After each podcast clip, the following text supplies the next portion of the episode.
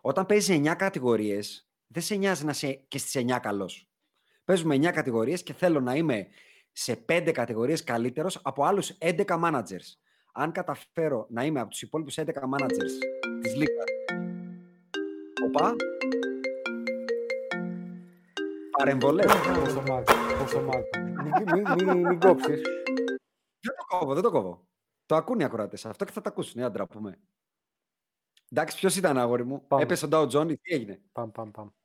Λοιπόν, πάμε. With the 13th pick in the 1996 NBA draft, the Charlotte Hornets select Kobe Bryant from Lower Merion High School in Pennsylvania. Portland has three timeouts left. The Lakers have two. Bryant to shot.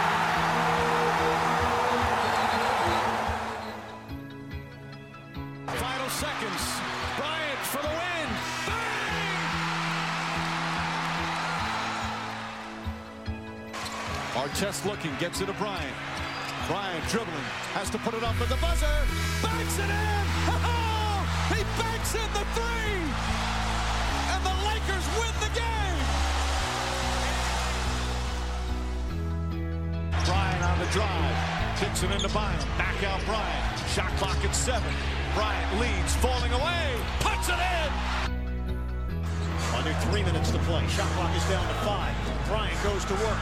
Bryant the drive. Oh! Kobe Bryant on a rack attack. He can barely make it to the free throw line. The Lakers down by two, and they want him and need him at the free throw line. Got it. The Lakers down one. Will Kobe give them one last gamer? Bryant on the move with the jumper. He got it! My! 58 points! And the Lakers lead! What can I say? Mamba out. Καλησπέρα, Ανδρέα, και χρόνια σου πολλά κιόλα. Καλησπέρα, χρόνια πολλά και σε σένα. Να είμαστε καλά, να τα καταστήσουμε. Ε, να ενημερώσουμε το κοινό ότι το ότι δεν ακούτε τον Άκη δεν είναι ο συνήθως επειδή δεν μιλάει, είναι ότι δεν είναι μαζί μας σήμερα. Θες να πεις, Ανδρέα, γιατί δεν είναι μαζί μας; Διότι σήμερα θα ασχοληθούμε με κάτι με το οποίο ο Άκης δεν ασχολείται. Δηλαδή θα, θα ασχοληθούμε με και, fantasy. και κάτι το οποίο έχουμε τάξει από το founding podcast και δεν το κάναμε ποτέ μετά από τρία χρόνια. Ναι, ναι, ναι. ναι. Νομ- νομίζω το πιο. Ε, μα, μα- ε, πώς το λένε, το, την, υπ- η υπόσχεση που έχει μακροημερεύσει περισσότερο από οποιαδήποτε. NBA Fantasy. Είναι μια αλήθεια. Κοίτα, είναι ένα θέμα ταμπού. Υπό την έννοια του ότι επειδή όλοι παίζουμε fantasy, δηλαδή εγώ και εσύ, δεν θέλουμε να τα πούμε, διότι δεν θέλουμε να αποκαλύψουμε και τα μυστικά μας. Πέρσι, σου θυμίζω που φτάσαμε πολύ κοντά στο να το ξανακάνουμε αυτό το podcast. Μμμ, μμμ. Έκατσε να κάνουμε ένα fantasy με διάφορα άλλα podcast ελληνικά και σελίδες ελληνικές και πάλι δεν θέλαμε. Βεβαίως. Να Το, το Βέβαια. Shake and Bake League, Ναι. βεβαίως. Βέβαια, επειδή αυτό το, το league τελικά κάνει draft με Snake, ε, δεν υπήρχε κανένας λόγος να μην το κάνουμε. διότι τώρα, εντάξει, Ναι, Α, ήταν δώρο άδωρον. Να ξεκινήσουμε με τα βασικά. Για εσά που θα ακούσετε το σημερινό podcast. Περίμενε, Άμα- περίμενε. Καταρχάς, θα πεις στο κοινό ότι απολαμβάνει επιτέλους ποιότητα ήχου γιατί ανοίξαμε την πορτοφόλα και πήραμε μικρόφωνο. Συγγνώμη, δεν το αξίζω δηλαδή. Ένα Αλήθεια shout είναι. out. Αλήθεια είναι, το αξίζεις. Να πεις, παιχταρά μου, ανοίξει την πορτοφόλα, επένδυση στην podcastάρα μας κτλ. Δώσε λίγο. Κάτσε, ρε φίλε. Η αλήθεια είναι Μιλάμε ότι. τώρα για κρίσταλο, ε. Κοίτα, λογικά, κοίτα, επειδή αυτή τη στιγμή ακόμα το γράφουμε και δεν έχουμε τον ηχολήπτη που είναι ο Άκη συνήθως. Ναι, είναι ότι ισχύει αυτό. λογικά ο κόσμος αυτή τη στιγμή ακούει σωστά. Κρυστάλλινα. ακούει. Κρυστάλλ. Αυτό όμως θα το δούμε στην πράξη μόλις το φτύσουμε. Και τέλος πάντων, και να μην ακούει, θα μάθει. Ούτως Τουλάχιστον. ή άλλως. Γιατί ούτως ή άλλως πλέον δεν μαθαίνει μόνο όταν ακούει και όταν διαβάζει. Κα- Να σου πω, έχουμε πάρει φωτιά, έτσι. Έχουμε πάρει φωτιά. Καταρχάς, μου βγήκες από δεξιά χωρίς φλάσ με το post στο Στεφ. Ξύπνησα το πρωί και λέω: Δεν είναι δυνατόν. Τι έγινε μετά από τρία χρόνια; Ποιος έχει ποστάρει στη σελίδα που ποστάρω μόνο εγώ; Γιατί βάρανε τα notifications; Είδες, είδες. Μου ήρθε, μου ήρθε. Και τώρα ετοιμάζω ένα- το επόμενο, αν θες, το οποίο ετοιμάζω. Α, να κάνουμε Α, ένα για κλικ. τίζαρε το κοινό, για τίζαρε. Επειδή έχω βαρεθεί να διαβάζω σε σελίδες ε, πώς θα είναι οι Celtics ε, με τις προσθήκες ή τις, αυτούς που φύγανε την επόμενη σεζόν κτλ. Βαρέθηκα. Τα previews, τα Ναι, previews. δεν μπορώ άλλο preview. Δηλαδή θέλω να τους δω να την πιστάνε. Άμα δεν την πιστανε πλέον δεν με νοιάζει. Μμμ. Επειδή Οκ, λοιπόν Μαζί σου κι εγώ. ε, βαρέθηκα να τα διαβάζω αυτά, αποφάσισα ότι θα κάνω ένα ranking αλλιώτικο. Και θα κάνω ranking τις φανέλες των ομάδων. Μία προς μία. Α, από τις 30 φανέλες μέχρι το των ένα. ομάδων. Ναι, βέβαια. βέβαια. Πολύ μου αρέσει αυτό και έχω, έχω ήδη στο μυαλό μου ποιες θα είναι στον πάτο του βαρελιού. Ε, ναι, εντάξει, ο Έτσι, πάτος, το λίγο που σε ξέρω. ο πάτος και η κορυφή είναι εύκολα. Ναι, είναι εύκολα, ισχύει. Ωραία. Από εκεί και έπειτα στη μέση ε, υπάρχει πολλή συζήτηση να γίνει. Θεωρώ ότι θα κάνει trigger ε, πάλι Α, κάποιος. trigger θα κάνει. Ναι, ναι, trigger, trigger. Α, Λοιπόν. trigger. Ναι, τριγκεράρει κόσμο τελευταία, να ξέρεις με αυτά που γράφεις. Δεν Όχι με να ξέρεις, βασικά τα βλέπεις. Δεν με νοιάζει. Δημιούργησες ένα με νοριμαγδό σχολείο ναι, όταν ε, έβαλες λίγο το δάχτυλο στη Μασαχουσέτη. Ενώ στο, στο μέλι τη Μασαχουσέτης. Εγώ δεν είπα τίποτα για τους Celtics. Εγώ είπα για, δεν Ε. είπα καν για τους Lakers. Είπα για το Steph εγώ ήθελα να γράψω. Έλα ρε αγόρι μου τώρα. Έλα τώρα, μην πετάς τον αετό. Πετάς τον αετό τώρα. Λοιπόν, να σου πω, θα μπούμε στο ζουμί. Άντε πάμε ναι, να ναι, μπούμε λοιπόν, στο ζουμί. πρόσεχε. γιατί Θέλω να πω λοιπόν για το εξής. δε- Όσοι Πάμε. από εσάς μας ακούτε σήμερα που θα μιλήσουμε για fantasy και Ναι. κάνετε snake draft, μη μας ακούτε. Κλείστε το. Ε, ο- Ναι, ναι, και κλείστε, όχι, κλείστε, όχι κλείστε επειδή το. δεν έχει πληροφορία για εσάς, αλλά δεν θέλω να μας ακούτε. Δεν αξίζει να ασχολείστε με fantasy αν κάνετε snake. Οι ακροατές μας δεν ανήκουν στους auction drafters. Εκτός μοναδικό buy τους δίνω να κάνουν draft πρώτη φορά. Να είναι rookies. Μέχρι. Ναι, το δέχομαι. Δικαιολογείσαι να κάνεις auction την πρώτη σεζόν που θα παίξεις τη ζωή σου fantasy. Όχι auction, ε, snake εννοείς. Ναι, snake, ε, Ναι. snake draft την πρώτη σεζόν που θα παίξει σε fantasy. Δηλαδή, αν από Ε, τη δεύτερη σεζόν που παίζεις fantasy και μετά συνεχίζεις να κάνεις snake, δεν παίζεις fantasy, σε ενημερώνουμε τώρα εμείς. Παίζεις Κοίτα, κάτι θα άλλο. σου πω. Έχεις δει που μπαίνουν στα e-shop και ψάχνει. Βασικά σου λέει έχω 3.000 αντικείμενα και αρχίζεις και βάζεις φίλτρα. ναι. Εγώ θα αρχίσω, θα αρχίσω τώρα τα φίλτρα για να ξέρουμε τι μιλάμε. Γιατί ο καθένας λέει παίζω φάνταση και ο καθένας παίζει άλλα ντάλα τη Παρασκευή στο γάλα. Τώρα συζητάμε, ας πούμε, στη Λίγα των Shake and Bake. Δεύτερη σεζόν φέτος στη Λίγα των Shake and Bake, οπότε δεν υπάρχει το ελαφρυντικό του Rookie. Συζητάμε, κάνα 15 ημέρο, να αποφασίσουμε αν θα κάνουμε auction ή snake draft. Ε, ο Χριστός και η μάνα του. Ε, λοιπόν, ε, πάμε όμως στα φίλτρα, αλλά θα πω ότι είναι το πρώτο podcast μετά από πάρα πολλά podcast που έχω ένα άγχος πώς θα πάει. Γιατί ούτε το έχω ξανακάνει, ούτε ξέρω αν θέλουν να το ακούσουν. Δηλαδή, δεν θα μου κάνει εντύπωση να έχει 50 ακροάσεις σε αυτό το podcast, αλλά δεν γαμιέται. Μας το ζητήσατε αρκετοί, θα πω στα social media. Οπότε, εγώ θα το κάνω με πάρα πολύ κέφι, γιατί δηλώνω άρρωστος με αυτό το πράγμα. Μπορείς να το επιβεβαιώσεις, νομίζω, από μικροφόνου. Μπορεί να επιβεβαιώσω δύο πράγματα. Ότι αφενός είσαι άρρωστος με το fantasy και αφετέρου είσαι και πολύ δυνατός παίκτης στο fantasy. Σε ευχαριστώ πολύ με τιμάς, αλλά είναι και θέμα ανομαλίας. Δηλαδή, το παραδέχομαι ότι ξέρω πολύ λίγους ανθρώπους που ασχολούνται τόσο ανώμαλα με αυτό το ζήτημα. δηλαδή, εγώ, ναι, πιο πολύ ίσως δουλεύω, ειδικά στο pre-draft period, πιο πολύ δουλεύω για το draft fantasy παρά για τη δουλειά μου. Ναι, ε, Τα αυτό εξελάκια παίρνουν επίσης- φωτιά. Αυτό επίσης είναι κάτι το οποίο έχουμε παρατηρήσει όλοι. Κοίτα, θα σου πω τι γίνεται. Ουσιαστικά αυτό το οποίο έχει σημασία είναι να κατανοήσουμε όλοι ότι άμα. Πώς θα το, να, πώς- προσπαθώ να το πω μ, σωστά. Όμορφα, Ότι- ναι, ναι. Όπως σε όλα τα πράγματα στη ζωή, αν δεν μελετήσεις, δεν θα πας μπροστά. Στο φάνταση.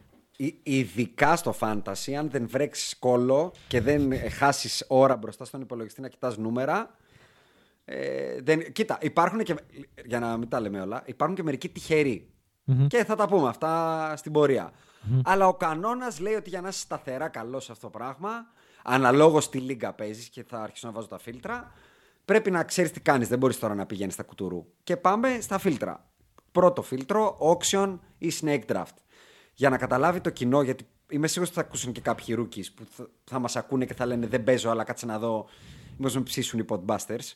Rookie- ε, όταν λέμε snake ή auction draft, ε, αγαπητοί ακροατές, εννοούμε ότι υπάρχουν δύο τρόποι να ντραφτάρει την ομάδα σου στην αρχή της σεζόν.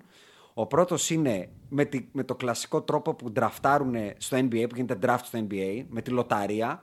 Είμαστε, ας πούμε, 12 managers και βγαίνει το E ESPN ή το Yahoo ή το Fantrax όπου το παίζετε το Fantasy και λέει Η ομάδα του Αντρέα ντραφτάρει πρώτη, η ομάδα του Γιώργου πέμπτη, έκτη και ο Ιάσονας ντραφτάρει δωδέκατος.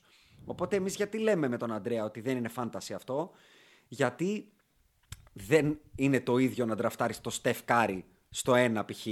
και στο 12 το Jimmy Butler. Θα μου πεις, ναι, αλλά αυτός που ντραφτάρει 12, στον δεύτερο γύρο του draft, ντραφτάρει 13. Και εγώ θα πω ότι αυτά είναι πονηράδες, γιατί δύο άσοι δεν κάνουν ένα διπλό. Έλα μωρέ, πέρσι εμείς ήμασταν σε λίγα Snake. Ε, Ναι, 14. 14. Άρα διαλέγεις 15ος, 14 Και 15.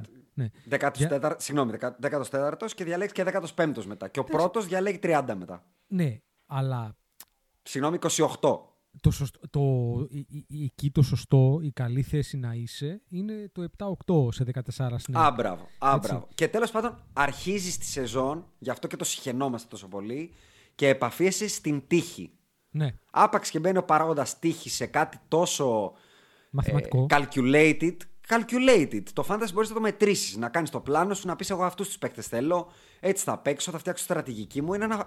Σκεφτείτε ότι είναι ένα strategy. Αυτό είναι το fantasy. Οπότε όταν έρχεσαι εσύ και μου βάζεις μέσα το τάβλι και την πυρίμπα, δεν μ' αρέσει. Οπότε επειδή εμείς εδώ πέρα θέλουμε να παίζουμε σκάκι και όχι τάβλι, θέλουμε να κάνουμε auction. Και τι είναι το auction? Το auction είναι ότι είμαστε 12 managers, ας πούμε, και παίρνουμε όλοι από ένα ίδιο αριθμό χρημάτων. Δεν έχει διαφορά γιατί άπαξ και έχουμε όλοι τα ίδια χρήματα, την ίδια αξία έχει το ένα δολάριο. Αν έχεις 200 ή 2.000 δολάρια για τον draft, δεν κάνει διαφορά. Ε, απλά κάνει πληθωρισμό παραπάνω στους παίχτες. Αλλά σε, σε ποσοστά τα ίδια αναλογούν. Οπότε για αυτό θα μιλήσουμε καταρχάς, για auction drafts. Το δεύτερο που αρνούμε να συζητήσω οποιοδήποτε άλλο format είναι το head to head. Γιατί υπάρχουν και άλλα formats, ε, roto, ε, head to head points και κάτι τέτοια. Head to head categories, συγγνώμη, head to head categories. Ε, εξήγησε Αντρέα στον κόσμο τι σημαίνει head to head categories. Στην ουσία έχει 9 κατηγορίες. Ε, ή τέλος πάντων Ε, μπορείς και Όσε να θες ορίσεις τις θεωρητικά, κατηγορίες, αλλά ναι, ναι, Ε, αλλά παίζουν οι οι, κατηγορίες. οι βασικές κατηγορίες είναι η πόντι, τα rebound, τα κλεψίματα, η assist, ε, το ποσοστό, το ποσοστό στις βολές, τα λάθη ε, Και τα τρίποντα. και τα τρίποντα. Λοιπόν, Εννιά. ε, και είναι μονός ο αριθμός, ώστε παίζεις με έναν αντίπαλο μέσα στη βδομάδα. Όποιος έχει πέντε κατηγορίες είναι ο νικητής και ούτως ούτω καθεξής. Μπορεί να κερδίσει 8. Άκρι... Υπάρχουν και ισοπαλίες. Έτσι μπορεί να είναι 4-4-1. 4-4-1. Έχει συμβεί. Ναι. Έχει Ναι, συμβεί. ναι. Λοιπόν, και αυτό κάνει cumulate, δηλαδή έχεις standings τα οποία ανάλογα με το, όχι με τις νίκες, αλλά με τις κατηγορίες που έχεις πάρει μέσα σε, σε, σε μία σεζόν. Ε, Στα πας match-up, μετά στα playoffs. match-up, ας πούμε. Και για αυτούς που δεν το ξέρουν, τα playoffs δεν είναι στα actual playoffs, είναι οι τελευταίες εβδομάδες της regular season. Δηλαδή, η regular season του fantasy τελειώνει κάποια στιγμή, υπό νορμάλες συνθήκες τέλος πάντων το Γενάρη, Φλεβάρι, Φέτος νομίζω. γύρω στην αρχή, στις αρχές Μαΐου.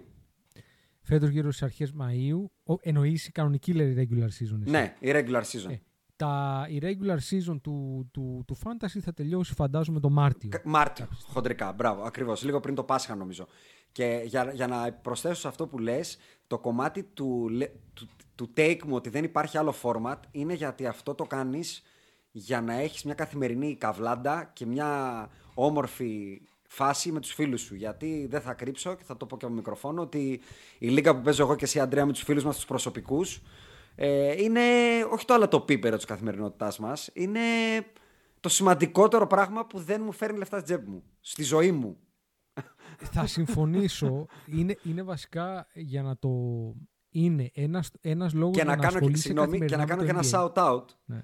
Έλα, συγγνώμη, δεν σ' Είναι άκουσα. καταρχάς ένας λόγος για να ασχολείσαι καθημερινά με το NBA και σε επίπεδο που δεν είναι οι Lakers ή οι top ομάδες. Γιατί σε Ακριβώς, ενδιαφέρει τι θα ακριβώς. κάνει ο Ρούι Χατσιμούρα, έτσι, ή να ψάξεις να βρεις το, το free agent. Ε, Ξέρεις το death chart 30 ομάδων. Αυτό ξέρεις, λόγω fantasy. λοιπόν, Ξέρεις ποιος είναι το πέμπτο point guard των Atlanta Hawks; δεν ξέρω ποιος είναι το πέμπτο point guard των Atlanta Hawks. Α, Πάμε δεν στο έχεις διαβάσει δεύτερο. γι' αυτό. Λοιπόν, ε, Συγγνώμη, Ακόμα δεν έχω πήγα να διαβάσει, σε διακόψω παραδέχομαι. πριν, πήγα να σε διακόψω πριν για να κάνω και shout out στη Λίγκα γιατί το οφείλουμε. Ναι. Η Λίγκα λέγεται League of Ordinary Gentlemen. Είναι 12 υπέροχα σχαμένοι παίχτες. εκ των οποίων σαφώς δύο είμαστε κι επηρεασμένη εμείς. από τη σειρά, έτσι, το όνομα.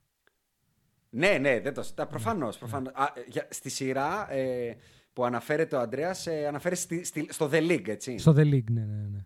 Ε, ναι. Όποιος δεν έχει δει το The League που αφορά Fantasy NFL, ας το δει και θα καταλάβει τι εννοούμε ε, τόση ώρα που μ- μιλάμε και κάνουμε το intro, ας πούμε. Και πάμε στο ζουμάκι, αυτό που έλεγες, περί head to head και categories. Το point είναι να έχεις έναν αντίπαλο κάθε εβδομάδα και να ξεκινάει η εβδομάδα και Δευτέρα πρωί να παίρνει φωτιά το WhatsApp. Το να πάμε να παίξουμε ρότο. Το ρότο σημαίνει ότι παίρνω εγώ τους παίχτες μου και κάνουν ό,τι κάνουν όλη τη σεζόν προσθέτονται τα στατιστικά και αν κερδίσω τους πόντους παίρνω πόντους ας πούμε.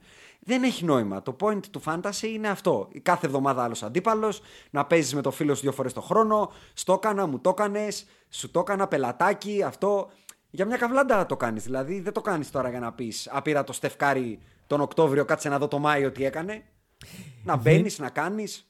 Και, και μεταξύ άλλων δεν υπάρχει, δηλαδή εμείς προκειμένου να κάνουμε σωστά το draft φέτος, ε, έχουμε κάνει ολόκληρο πράγμα. Δεν υπάρχει ωραιότερη στιγμή σε μία χρονιά, δηλαδή για μένα είναι τα γενέθλιά μου και το draft του fantasy.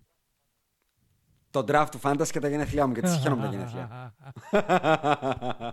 λοιπόν, δεν Και υπάρχει Να σου, πω- να σου πω όμοιο. τώρα, επειδή λες ας πούμε για τον draft και το τι έχουμε κάνει, ε, δεν υπάρχει πιο ωραία στιγμή από τη στιγμή, για, για, να, για να καταλάβουν οι ακροτές την ακόμα περισσότερη ομορφιά του auction, δεν υπάρχει πιο ωραία στιγμή από το να έχεις τον φίλο στον κολλητό σου απέναντι, που είναι ανώμαλος, ας πούμε, με τους Celtics και θέλει τον Tatum σαν παλαβός, και είναι στα 42 δολάρια ο Tatum, και είναι το ένα δευτερόλεπτο και κάνει countdown στο, στο, στο auction, κάνει 3, 2, 1 και στο 1 Του βάζεις να του 43. βάλεις εσύ 43 και να τον καρφώσεις στα μάτια.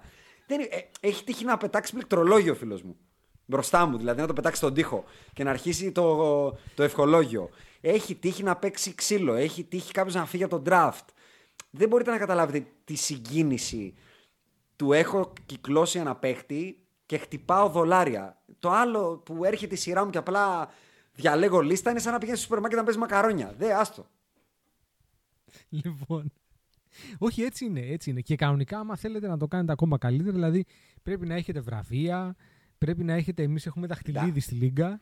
Δηλαδή κάποιος Έχω, παίρνει ένα έχω, άξο- προς το έχω, παρόν, ναι, ναι, ναι, γιατί έχω. Ναι, έτσι Κάποιος πράγμα. παίρνει actual δαχτυλίδι, ring, σαν αυτά του NBA. Έχουμε κούπα, Ναι. κα- κουπέτο κανονικό. Και φυσικά ο τελευταίος παίρνει μια. Παίρνει το σάκο, όπως λεγόταν στη League, Ναι. στο The League, το σάκο το, Το- λεγόμενο. Α, Για εμάς λέγεται Bitor. Τώρα δεν χρειάζεται να με την τον Bitor, όποιο θέλει γκουγκλάρει την ο Ναι. Ο- Bitor. Όποιοι ξέρετε ίντερνετ, Ναι, ξέρετε τι ακριβώς. είναι ο Bitor. Όποιοι έχετε ιδέα από memes, γνωρίζετε τι είναι στην Bitor. Λοιπόν, Ε, πάμε να πούμε στο zoom. πάμε να πούμε στο zoom. Κοίτα, θα Λοιπόν, παίξουμε είπαμε λίγο τα βασικά, περισσότερο είπαμε- ερώτηση-απάντηση. Δηλαδή θα σε ρωτάω Πάμε. γιατί εσύ είσαι περισσότερο από μένα ο expert. Η, η Ωραία, πρόπερση πήρες τρεις λίγε. Ε, Τι έκανα, πρόπερση πήρες τρεις λίγε, λέω. τρεις Διαφορετικές. στις τρεις να λες. Τρεις Τρεις στις στις τρεις. τρεις, ναι, ναι, ναι. Έτσι, έτσι. Ευχαριστώ πολύ. Ας δώσουμε και ένα shout-out στους ε, God Game Experts στη GGX Εννοείται. που ήμασταν μέχρι Εννοείται. πρότινος. Εννοείται. Ε, Την αφήσαμε. α, αυτό είναι κάτι άλλο που θα πω. Την αφήσαμε όχι γιατί δεν θέλαμε, ε, δεν γουστάρουμε ανθρώπους κτλ. Είναι πολύ δύσκολο όταν έχεις μια ομάδα στο fantasy να έχεις δεύτερη και τρίτη και τέταρτη και πέμπτη.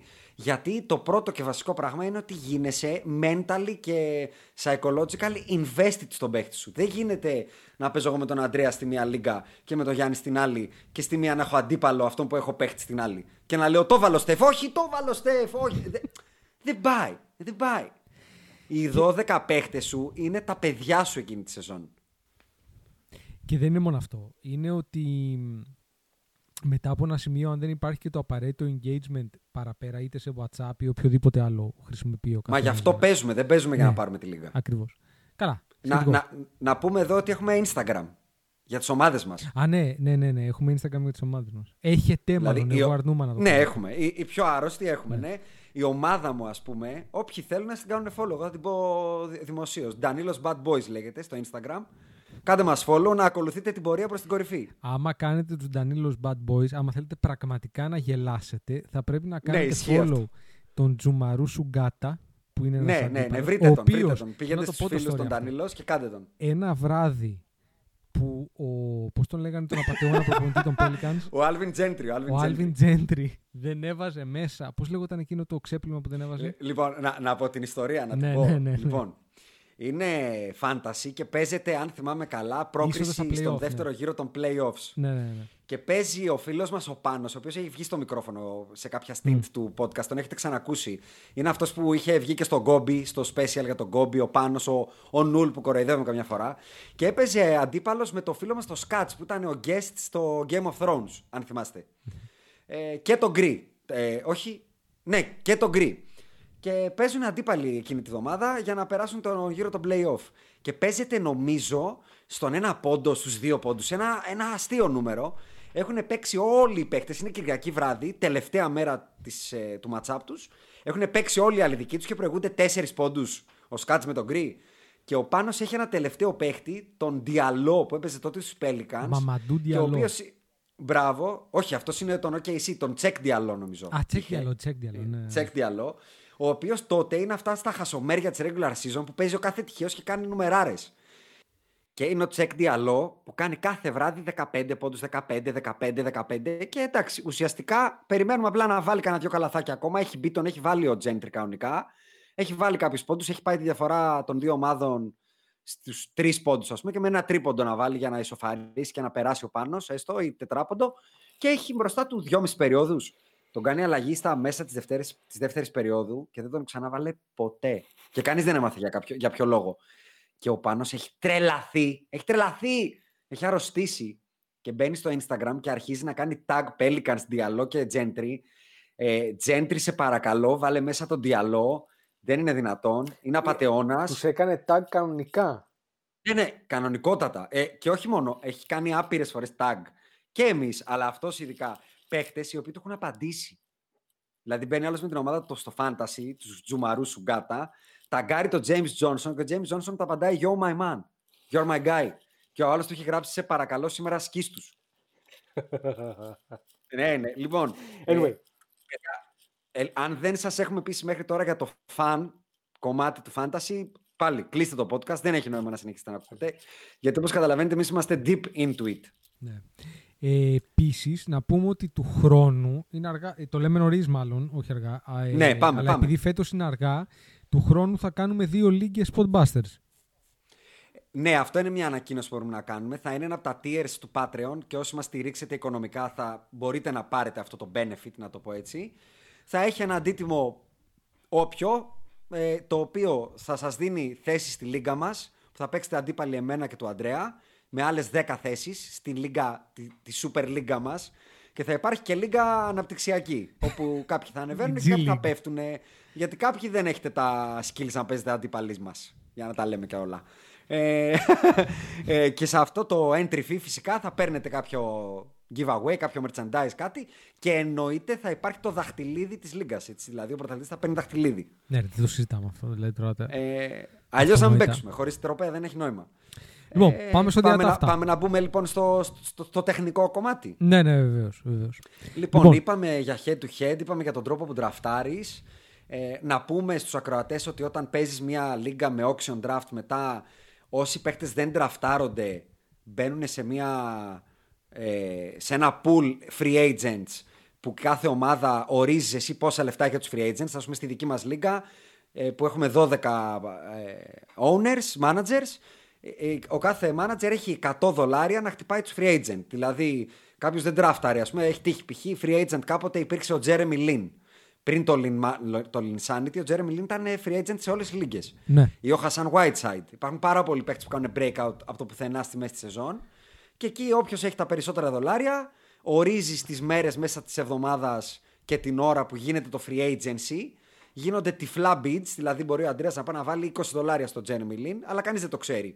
Και 6 ώρα Τετάρτης π.χ. ανοίγουν τα bids και αυτός που έχει βάλει τα περισσότερα ε, τον παίρνει. Αν υπάρχει ισοβαθμία σε bids, τον παίρνει αυτός στην επετηρίδα. Υπάρχει μια Ένα- επετηρίδα. Ο τελευταίος της βαθμολογίας παίρνει πρώτος την ισοβαθμία. Ένα καλό παράδειγμα γι' αυτό είναι πρόπερση εγώ. Ε, μ, μου έσωσε τη χρονιά που πήρα το Μίτσελ Ρόμπινσον όταν ξεκίνησε να παίζει στα μπράβο. Knicks. Τον πήρα κάπου στα χασομέρια και με έβαλε playoff. Πέρασα δύο γύρους και πήγα τελικό με σένα επειδή είχα πάρει το Μίτσελ Έτσι. Ρόμπινσον. Έτσι, έτσι, έτσι, έτσι ακριβώς. Δηλαδή, το free agency είναι η μισή αρχοντιά του fantasy. γιατί, Ε, γιατί- καλός ή κακός, όταν κάνεις draft 12 παίχτες, ε, για 12, θα, θα πούμε και για τα roster, 12 εγώ λέω, ε, δεν είναι και εύκολο να πετύχεις πάνω από 8 στους 12 καλούς. Οπότε μετά θες τουλάχιστον 3-4 αλλαγές μέσα στη σεζόν για παίχτες που δεν σου βγήκαν. Τώρα, άμα σου βγουν και οι 12, ε, λογικά πάρεις την κούπα. Λογι- πρι- Τι γίνεται; Η- η- Για να το εξηγήσουμε και λίγο διαφορετικά. Αν έχεις τον Jason Tatum OK, Ναι. ε, και χτυπήσει η αξία και μείνει έξω δύο εβδομάδες, ένα χρόνο, τρία χρόνια, δέκα, δεν έχει σημασία. Λοιπόν, ε, η αξία του Μάρκου Σμαρτ ανεβαίνει. Γιατί θα παίξει Κατευθείαν, παραπάνω. Του όποιου, του όποιου free agent Ναι. ή του όποιου τον έχει άλλη ομάδα. Ναι. Ε, είναι ουσιαστικά είναι ένα παιχνίδι χρηματιστηριακό αυτό. Έχεις μια μετοχή. Και το θέμα είναι, η μαγιά είναι να την πληρώσεις όσο λιγότερο και να την πουλήσεις όσο πιο ακριβά. Δηλαδή να μπεις στα lows και να βγεις στα highs ουσιαστικά. Γι' αυτό και είναι η ομορφιά του auction. Δηλαδή, για να το πιάσουμε από τον draft, λέω Αντρέα. Ε, Ναι. Τη βραδιά του draft, το point δεν είναι να πάω να μου πεις Α, έχω 200 δολάρια, θα πάω να πάρω με 80 το Steph και με 80 τον Carl Anthony Towns. Προφανώς ρε παιχτάρα μου, άμα έχεις αυτούς τους δύο, θα πας καλά. Το θέμα είναι ότι θα σου μείνουν όμως μετά 40 δολάρια για το υπόλοιπο ρόστερ. Και ο, θα πάνε οι άλλοι να πάρουν τον Ball George με 20. Άρα εσύ τι θα ήθελες, τον Steph Curry με 80 ή με τον Ball George με 20. Τα πάντα λοιπόν είναι. Το Steph Curry με Ε, 80. Κοίτα. Να πούμε ότι στο fantasy δεν πρέπει να βάλεις το συναισθηματισμό σου μέσα. Είναι Δεν πολύ είναι βασικό εύκολο, πράγμα ναι. αυτό. Είναι βασικό, ναι. Γιατί Είναι σου θολώνει την κρίση. Ναι. Είναι πολύ διαφορετική η κανονική, το κανονικό μπάσκετ από το fantasy. Όποιος νομίζει ότι το fantasy είναι κανονικό μπάσκετ είναι γελασμένος. Α Για- πούμε, για- ανέφερες τον Tatum. Ο, ο, ο Tatum πέρσι στο fantasy ήταν καταπληκτικός. Για να καταλάβετε, εμένα, πε- εμένα πέρσι ο καλύτερος μου παίχτης, ο πιο χρήσιμος και αυτόν που όλοι θέλανε να πάρουν με Πρόσεξε trade τι θα πεις. ήταν ο Μάρκο Σμαρτ. Ποιος; Ο Μάρκο Σμαρτ, ο τάσος πάντως Έτσι. του Fantasy. Και πες και ποιον έχεις ντραφτάρει. Το Russell Westbrook. Ναι. Σε ναι, Snake το έχεις όμως, δεν κάνει. μετράει. Το έχεις πατήσει όμως. Ναι, αλλά είναι Snake ρε φίλε, είναι Snake. Πάτησες το κουμπί και πήρες το Russell Westbrook. Ναι, Για αλλά να όταν στο καταλάβουν οι Snake ακροατές είσαι πόσο στη συναίσθημα θέση δεν 12 χωράει. και σου κάθεται το Westbrook, τον παίρνεις. Τι έκανε, δεν πάει αλλιώς. Ναι, αλλά εσύ. Αυτό λέω ότι φανταστείτε πόσο συνέστημα δεν χωράει για να πάρει ο Αντρέα στο Westbrook. Ναι, ρε. Οπότε πας και φτιάχνεις ένα πλάνο στο draft, ο- το οποίο πρέπει να, να έχει μια αρχή και ένα τέλος. Δηλαδή, για να, να πούμε και τι κάνεις στο draft. Η, η λίγα σου ορίζει θέσεις roster. Μπορείς να ορίσεις ό,τι θες. Εμείς προσπαθούμε να εξομοιώνουμε την κατάσταση όσο πιο κοντά γίνεται στο κανονικό μπάσκετ. Το κανονικό μπάσκετ τι έχει, έχει ένα point guard, ένα shooting guard, ένα small forward, ένα power forward και ένα center. Και τουλάχιστον όλες οι ομάδες οι καλές έχουν τουλάχιστον ακόμα ένα καλό guard, ένα έκτο παίχτη που λέμε guard, ένα έκτο παίχτη forward. Άντε, πες, επειδή πλέον στο NBA δεν έχει τόσο αυστηρούς center, δεν βάζουμε και ένα καθαρό center ακόμα, βάζουμε τρεις που λέγονται utils, που μπορεί να είναι ό,τι θέση θες. Οπότε οι ομάδες μας απαρτίζονται από 10 βασικούς, 5 όπως τους περιγράψαμε, ένα guard, ένα forward και τρεις που κάθονται σε ό,τι θέση θέλεις. Και έχεις και δύο παίχτες στον πάγκο, bench players, και μία θέση IR. Η θέση IR είναι αν ντραφτάρεις ας πούμε τώρα φέτος τον ε, Jaren Jackson Jr. ας πούμε που είναι τραυματίας έχεις δικαίωμα να τον βάλεις, να τον κάνεις στάς στη θέση IR και να σου ανοίξει θέση active παίχτη και να πας στο free agency και να πάρεις έναν ακόμα παίχτη αυτό ότι αν ας πούμε χτυπάει παίχτης μέσα στη σεζόν να μπορείς να τον καβάρεις να μην, να μην τον πετάς για να έχεις ευελιξία να παίζεις αγώνες μες στη διάρκεια της σεζόν. Λοιπόν, Αρκετά με το μάθημα. Πάμε στο Ναι. PhD τώρα. Λοιπόν, Πάμε στο τσιτσί, ναι. το ναι. βασικό ερώτημα είναι το εξής. Πώς Πάμε, κάνουμε ερωτήσεις. Πάμε. πώς συμπεριφέρεσαι στο fantasy draft μία σεζόν που μπορεί να ακούσεις ότι ε, έχεις πάρει τον Anthony Davis και έχεις δώσει 70 δολάρια και σου λέει ότι ο Anthony Davis έχει COVID και μέχρι να ξαναπαίξει θα, θα χάσει τουλάχιστον πώς θα το πω, 15-20 παιχνίδια. Και όχι Ναι, μόνο κοίτα, Anthony Davis, έτσι. Μπορεί αυτό να τύχει στον Μάρκο Σμαρτ, ο οποίος μπορεί να είναι σύχαμα, αλλά είναι ένας πολύ πολύτιμος παίκτης, κυρίως φαντασιακά. Ακριβώς, ακριβώς. Δηλαδή θέλω να το καταλάβουν αυτό οι ακρατέ. Ό,τι πούμε εδώ πέρα δεν αφορά τα take μας στα κανονικά podcast του NBA. Άλλος ο Μάρκο Σμαρτ και ο Tatum του κανονικού μπάσκετ, άλλο του fantasy. Οπότε με, αυτό, με αυτή την πάσα που μου κάνεις, Αντρέα, θα πω ότι φέτος ειδικά με τα protocols που έχουν βγάλει στο NBA, ε, οποιοδήποτε COVID σημαίνει και με το condensed πρόγραμμα, οποιοδήποτε COVID σημαίνει ότι από τα 72 πιθανά μάτς του παίχτη αρχίζουμε και φτάνουμε προς τα 60. Ναι. Αυτό σημαίνει, αυτό σημαίνει ότι κατευθείαν ένας παίκτη μπορεί να χάσει 10 με 15% της αξίας του. Δηλαδή, όταν πας και πληρώνει τον Davis 70 δολάρια, αν χάσει 10 μάτς από τα 72, έχει χάσει πάνω από 10% της αξίας του. Κατευθείαν, στα σκουπίδια. Τα πέταξε τα 7 δολάρια. Οπότε πρέπει να διαμορφώσεις μια στρατηγική. Και εδώ πέρα μετά επαφίεται λίγο και στο στυλ του manager. Γιατί υπάρχουν κάποιοι άνθρωποι που ρε φίλε σου λένε ότι εγώ δεν πρόκειται να κάτσω να ξεκοκαλίσω τώρα τα roster 15 ομάδων 30, να βρω τον sleeper, τον τύπο που κάνει 2 δολάρια κτλ. Θα πάω να πάρω τρεις παιχταράδε. Γι' αυτό υπάρχουν και στρατηγικές draft.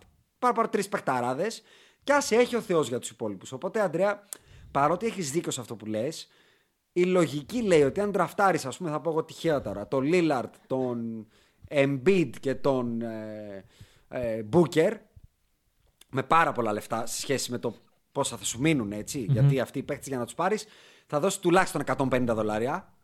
Ε, είναι, είναι, η πιθανότητα λέει ότι θα είσαι στα playoffs. Είναι δύσκολο να αποφύγεις τον πάτο.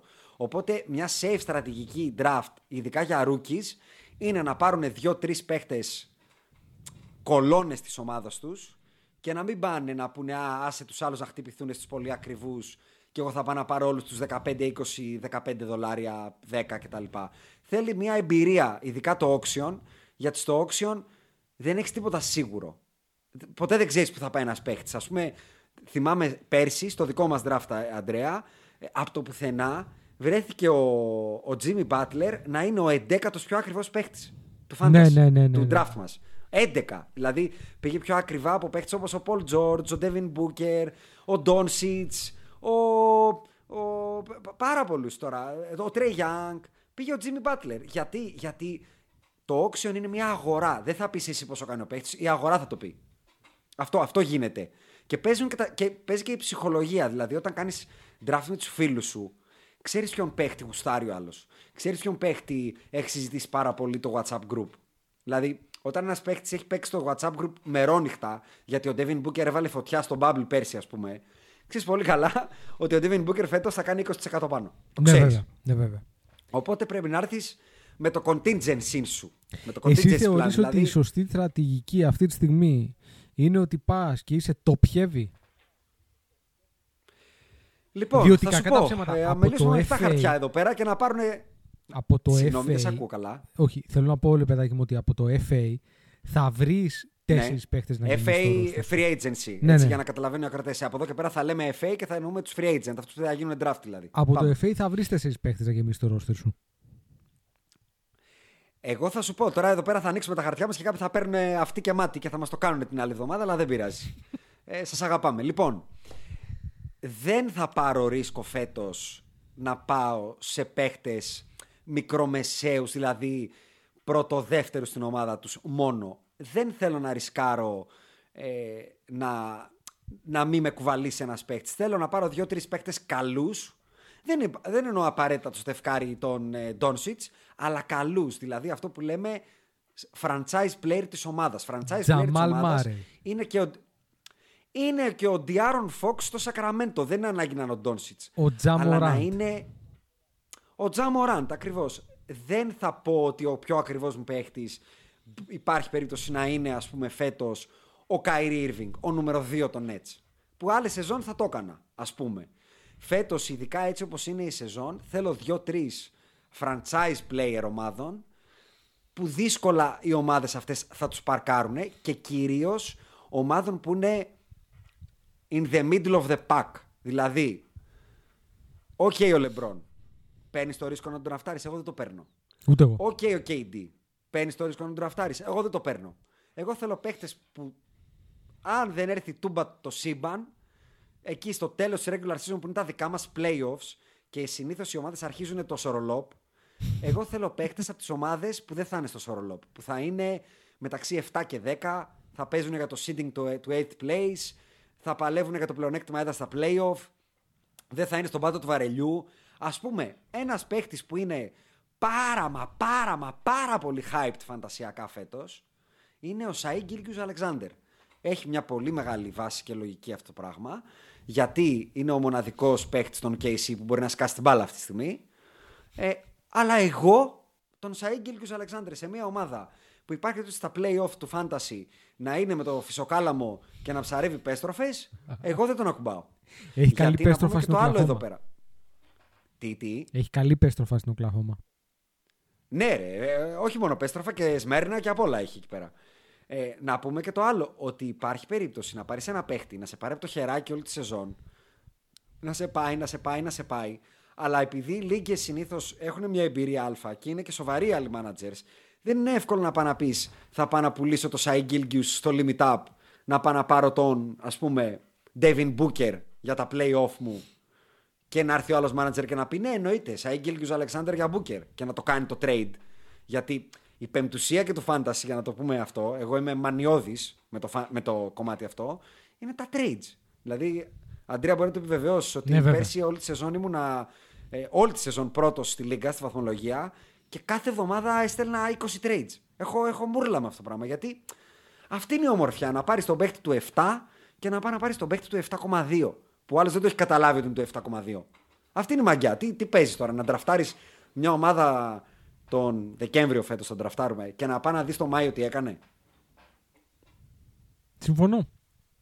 Συμφωνώ. Ε, και- Οπότε- και, επειδή με ρώτησες λοιπόν. Οπότε επειδή μιλάμε με για, ρώτησες- για, ναι, για πάμε. franchise players. Λες. Σίγουρα, σίγουρα δεν το συζητάω. Θα χτυπήσω. Έχει 30 franchise players στο fantasy. 30 ομάδες, 30 franchise players. Θέλω 3 από τους 30. Θέλω 10%. Μου αναλογεί. Ναι. Σε μια, Να σε- δωδεκάρα, σε μια δωδεκάρα λίγκα, να το πούμε έτσι, δεν είναι τρελό να πάρεις 3. 2 είναι το φυσιολογικό. 3 θα πρέπει να ξοδευτείς λίγο παραπάνω.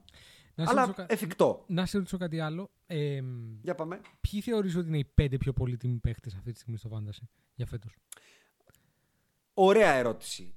Επειδή λοιπόν οι ακροατές ίσως να μην έχουν πιάσει το πώς κερδίζεις ακόμα, να εξηγήσω πώς κερδίζεις ένα λεπτό για να εξηγήσω, να απαντήσω και στην ερώτησή σου. Όταν παίζει 9 κατηγορίες, δεν σε νοιάζει να είσαι και στις 9 καλός. Παίζουμε 9 κατηγορίες και θέλω να είμαι σε 5 κατηγορίες καλύτερος από άλλους 11 managers. Όταν είσαι λοιπόν σε 5 κατηγορίες άχαστος και από τους άλλους 11, δεν πάει να είσαι τελευταίος στις βολές, π.χ. Δεν σε νοιάζει. Οπότε το point είναι να αποφασίσεις τι manager θες να είσαι και τι στρατηγική θες να κάνεις πριν το draft. Α- από εκεί θα ξεκινήσεις και μετά θα πεις ποιοι είναι οι πέντε πιο πολύτιμοι. Οπότε, Αντρέα, συγκεκριμένη απάντηση στην ερώτησή σου δεν υπάρχει. Υπάρχει όμως η εξής απάντηση. Εγώ θέλω να έχω στο fantasy το Γιάννη το κούμπο. Γουστάρω. Θέλω να βλέπω κάθε βράδυ με λίγο μπαξ. Άπαξ όμως και πας και πάρεις το Γιάννη το κούμπο σε μια λίγα που παίζει ποσοστά shoot, ποσοστά βολών, τρίποντα, rebound, assist, κλεψίματα, ε, τάπες, ε, λάθη και πόντους. Ο Γιάννης Αντετοκούμπο δεν είναι καλός σε 9 από αυτά. Είναι χάλια στις βολές, κάνει αρκετά λάθη και γενικά δεν θα σου δώσει και πάρα μα πάρα πολύ τεράστιο boost σε, σε κλεψίματα και blocks. Είναι πάρα πολύ καλός, με τον αδικήσω, αλλά δεν είναι αυτό που λέμε θα στα, θα στα κλειδώσει. Αλλά είναι καλός. Οπότε λες, από τις 9 κατηγορίες με το που πάρω το Γιάννη, ξεχνάω βολές και ξεχνάω λάθη. Θα πάρω παίκτε που κάνουν πολλά λάθη, δεν με νοιάζει αυτό, και θα πάρω παίκτε που κάνουν κακές βολές. Οι οποίοι συνήθως κιόλας, λόγω του ότι καταστρέφουν κατηγορίες, Ben Simmons, Andre Drummond, τέτοιοι παίκτε, χάνουν λίγο σε αξία σε σχέση με το υπόλοιπο πακ των παιχτών. Οπότε ίσως μια τακτική είναι αυτή. Θα πάω να πάρω το Γιάννη, το Rudy Gobert, το Drummond, το Simmons, τέτοιους παίχτες, αλλά μετά, αν μπορείς εσύ και έχεις τα καλαμπαλίκια, έλα πάρε μου εσύ field goals, rebound, assist, όπως είπα, πόντους, κλεψίματα, γιατί όλοι αυτοί που ανέφερα κάνουν και κλεψίματα, κάνουν και τάπες. Οπότε, αν μου πεις ότι κάνεις μια στρατηγική punt, έτσι λέγεται η στρατηγική που εγκαταλείπω μια κατηγορία, λέγεται punt. Αν μου πεις λοιπόν ότι κάνω punt βολές, εγώ θα πάω να ντραφτάρω Γιάννη ή Ben Simmons, ένα από τους δύο, Russell Westbrook, ε, André Drummond, ε, ε, Rudy Gobert. Α, αυτή είναι η Ε, στρατηγική του 5-4. Είναι η στρατηγική που προσπάθησα να κάνω Ναι, πέρσι εγώ. ναι, Απλά τι γίνεται; ακριβώς. Αν σε μία εβδομάδα, γιατί δεν μπορείς να πάρεις ποτέ 6. Έξι κατηγορίες, όχι πολύ ποτέ. δύσκολα θα χτυπήσεις. Δηλαδή πας να χτυπήσεις Ε, 5 α- κατηγορίες εκεί. Έχεις, θα σου πω, με αυτή τη στρατηγική έχεις βία 6 όταν θα πάρεις και τα κλεψίματα και τις τάπες. Αυτό. Ακριβώς. Οπότε, Γιατί και τρίποντα ξεχνάς. Συγγνώμη, το ξέχασα. 6 κατηγορίες ο Γιάννης έχει. Δεν έχει ούτε τρίποντο. οπότε, σε αυτή την περίπτωση πας για το 5-4. Αν κάτι σου στραβώσει όμως, εκεί τον ήπιες. Ναι, είσαι πάντα. Γιατί δεν έχεις Αν για εναλλακτική όποιο- κατηγορία. Δεν έχεις alternatively να πάρεις Ακριβώς. μια άλλη κατηγορία για να το κάνεις πάλι 5-4. Ακριβώς. Είσαι top heavy. Είσαι top heavy. Δεν έχεις flexibility. Εγώ, ας πούμε, δεν την ακολουθώ αυτή τη στρατηγική ποτέ. Εγώ ντραφτάρω με τη λογική να παίξω 9 κατηγορίες. Γιατί θα μου πεις, χαζό είσαι, γιατί δεν πας για τις 5. Εγώ πάω για τις 9 Γιατί ο- η στατιστική λέει ότι όταν είσαι και στις 9 καλός, εσύ, καλός όταν λέμε, σημαίνει ότι είσαι τουλάχιστον στο upper third της λίγας, δηλαδή από τους 12 manager και στις 9 κατηγορίες είσαι στους 4 καλύτερους. Οπότε είναι δύσκολο να πετύχεις ένα άλλο manager που θα είναι ακριβώς το ίδιο με σένα, τόσο καλός. Οπότε η λογική λέει ότι θα του πάρεις 5 από τις 9.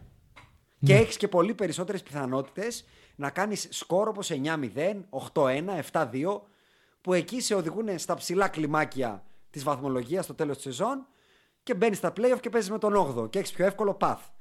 Βέβαια, επειδή γι' αυτό παίζουμε, για να έχει μια ίντριγκα, επειδή τα playoff είναι δύο εβδομάδες, μπορεί για δύο εβδομάδες να έχει χτυπήσει ο δικός σου franchise, ο καλύτερος παίκτης που σε οδήγησε πρώτο όλη τη σεζόν και να αποκλειστείς. Εγώ, καλή ώρα, Αντρέα, το θυμάσαι πέρσι έμεινα έξω πρώτο γύρο playoff από τον 8ο. Σου θυμίζω ότι εγώ πρόπερση μπήκα 8 και πήγα τελικό. Α, μπράβο. Όταν παίξαμε μαζί τελικό τότε που το πήρα, ε, παίζαμε αντίπαλοι. Εγώ πρώτος στη σεζόν, ε, εσύ 8ο. Ακριβώς. Και επειδή έχει, ένα, Οπότε- ε, έχει μία σημασία στρατηγικά, ο λόγος για τον οποίο κέρδισες πρόπερση τη Λίγα και έχασα εγώ ήταν ότι εσύ επέλεξες τελευταία στιγμή να παίξεις λιγότερα παιχνίδια. Ναι, ακριβώς, ακριβώς, ακριβώς, ακριβώς. Γιατί ε, κάθε εβδομάδα, ε, επειδή οι παίχτες παίζουν όσα παιχνίδια θέλουν, για να υπάρχει ισότητα και σωστό αποτέλεσμα, λέμε ότι οι δύο ομάδες δεν μπορούν να ξεπεράσουν τα 35 παιχνίδια π.χ. Ο Αντρέας λοιπόν είχε φτιάξει μια τέτοια ομάδα, μια top heavy ομάδα που δεν μπορούσες να του πάρεις με τίποτα. Rebound, ε, field goal, ε, assist κτλ. Και εγώ είχα μια ομάδα που χτυπάει 9 κατηγορίες. Οπότε έφτασα στο τέλος του, της, ε, του fantasy. Ο Αντρέας δεν είχε λεφτά free agents. Μηδέν. Γιατί τα είχε φάει όλα για να μπει στα playoff. Πάλευε. Αυτό είναι το πρόβλημα όταν δεν είσαι καλός όλη τη σεζόν. Κινδυνεύεις να μείνεις έξω από τα playoff και δεν μπορείς να είσαι ήρεμος και να κρατάς τα λεφτά σου για free agents στα playoff. Αυτό είναι και ένα άλλο παραθυράκι του fantasy, ας πούμε. Ο Αντρέας δεν είχε λεφτά. Εγώ είχα λεφτά. Οπότε πήγα και πήρα κάτι ανύπαρκτους που δεν κάνουν λάθη με τίποτα. Ε, σουτάρουν καλά. Και άρχισα και ανέβαινα σιγά σιγά στο field goal, σιγά σιγά στα λάθη και έτσι τον κέρδισα 5-4 ακόμα χώντας όμως.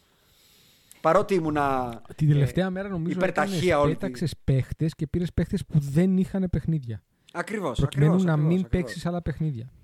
Κρύφτηκα, ξεκάθαρα. Κρύφτηκες, ναι. ε, γιατί, όπως είπα, είναι στρατέγκο το, το fantasy. Οπότε, για να μείνουμε στο φετινό draft, λοιπόν, ε, το παν είναι να αποφασίσεις τι γουστάρεις.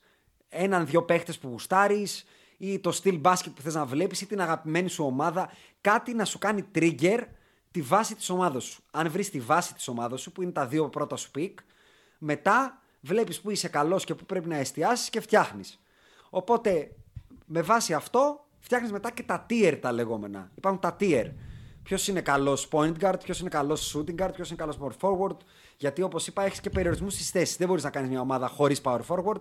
Γιατί, OK, okay, θες να το εξομοιώσεις όσο γίνεται στο κανονικό μπάσκετ. Οπότε μετά, Αντρέα, για μένα, το δεύτερο πράγμα που κοιτάς είναι το depth της κάθε θέσης. Δηλαδή, πόσοι καλοί point guard υπάρχουν στο NBA, ρε φιλέ. Πόσα καλά shooting guard. Οπότε να δεις λίγο τι γίνεται εκεί πέρα για να μην μείνεις στον άσο. Γιατί υπάρχει θέση που έχει 15 καλούς. Οπότε σε παίρνει να πάρεις λίγο και τους πιο φτηνούς. Καλή ώρα, είπα πριν playmaker. Υπάρχει ο Lillard και ο Steph Curry και ο Trey Young. Αλλά υπάρχει και ο Malcolm Brogdon, υπάρχει και ο Diaron Fox. Πες μου όμως π.χ. στη θέση 4 π.χ. 10 καλά τεσσάρια του NBA. Money money.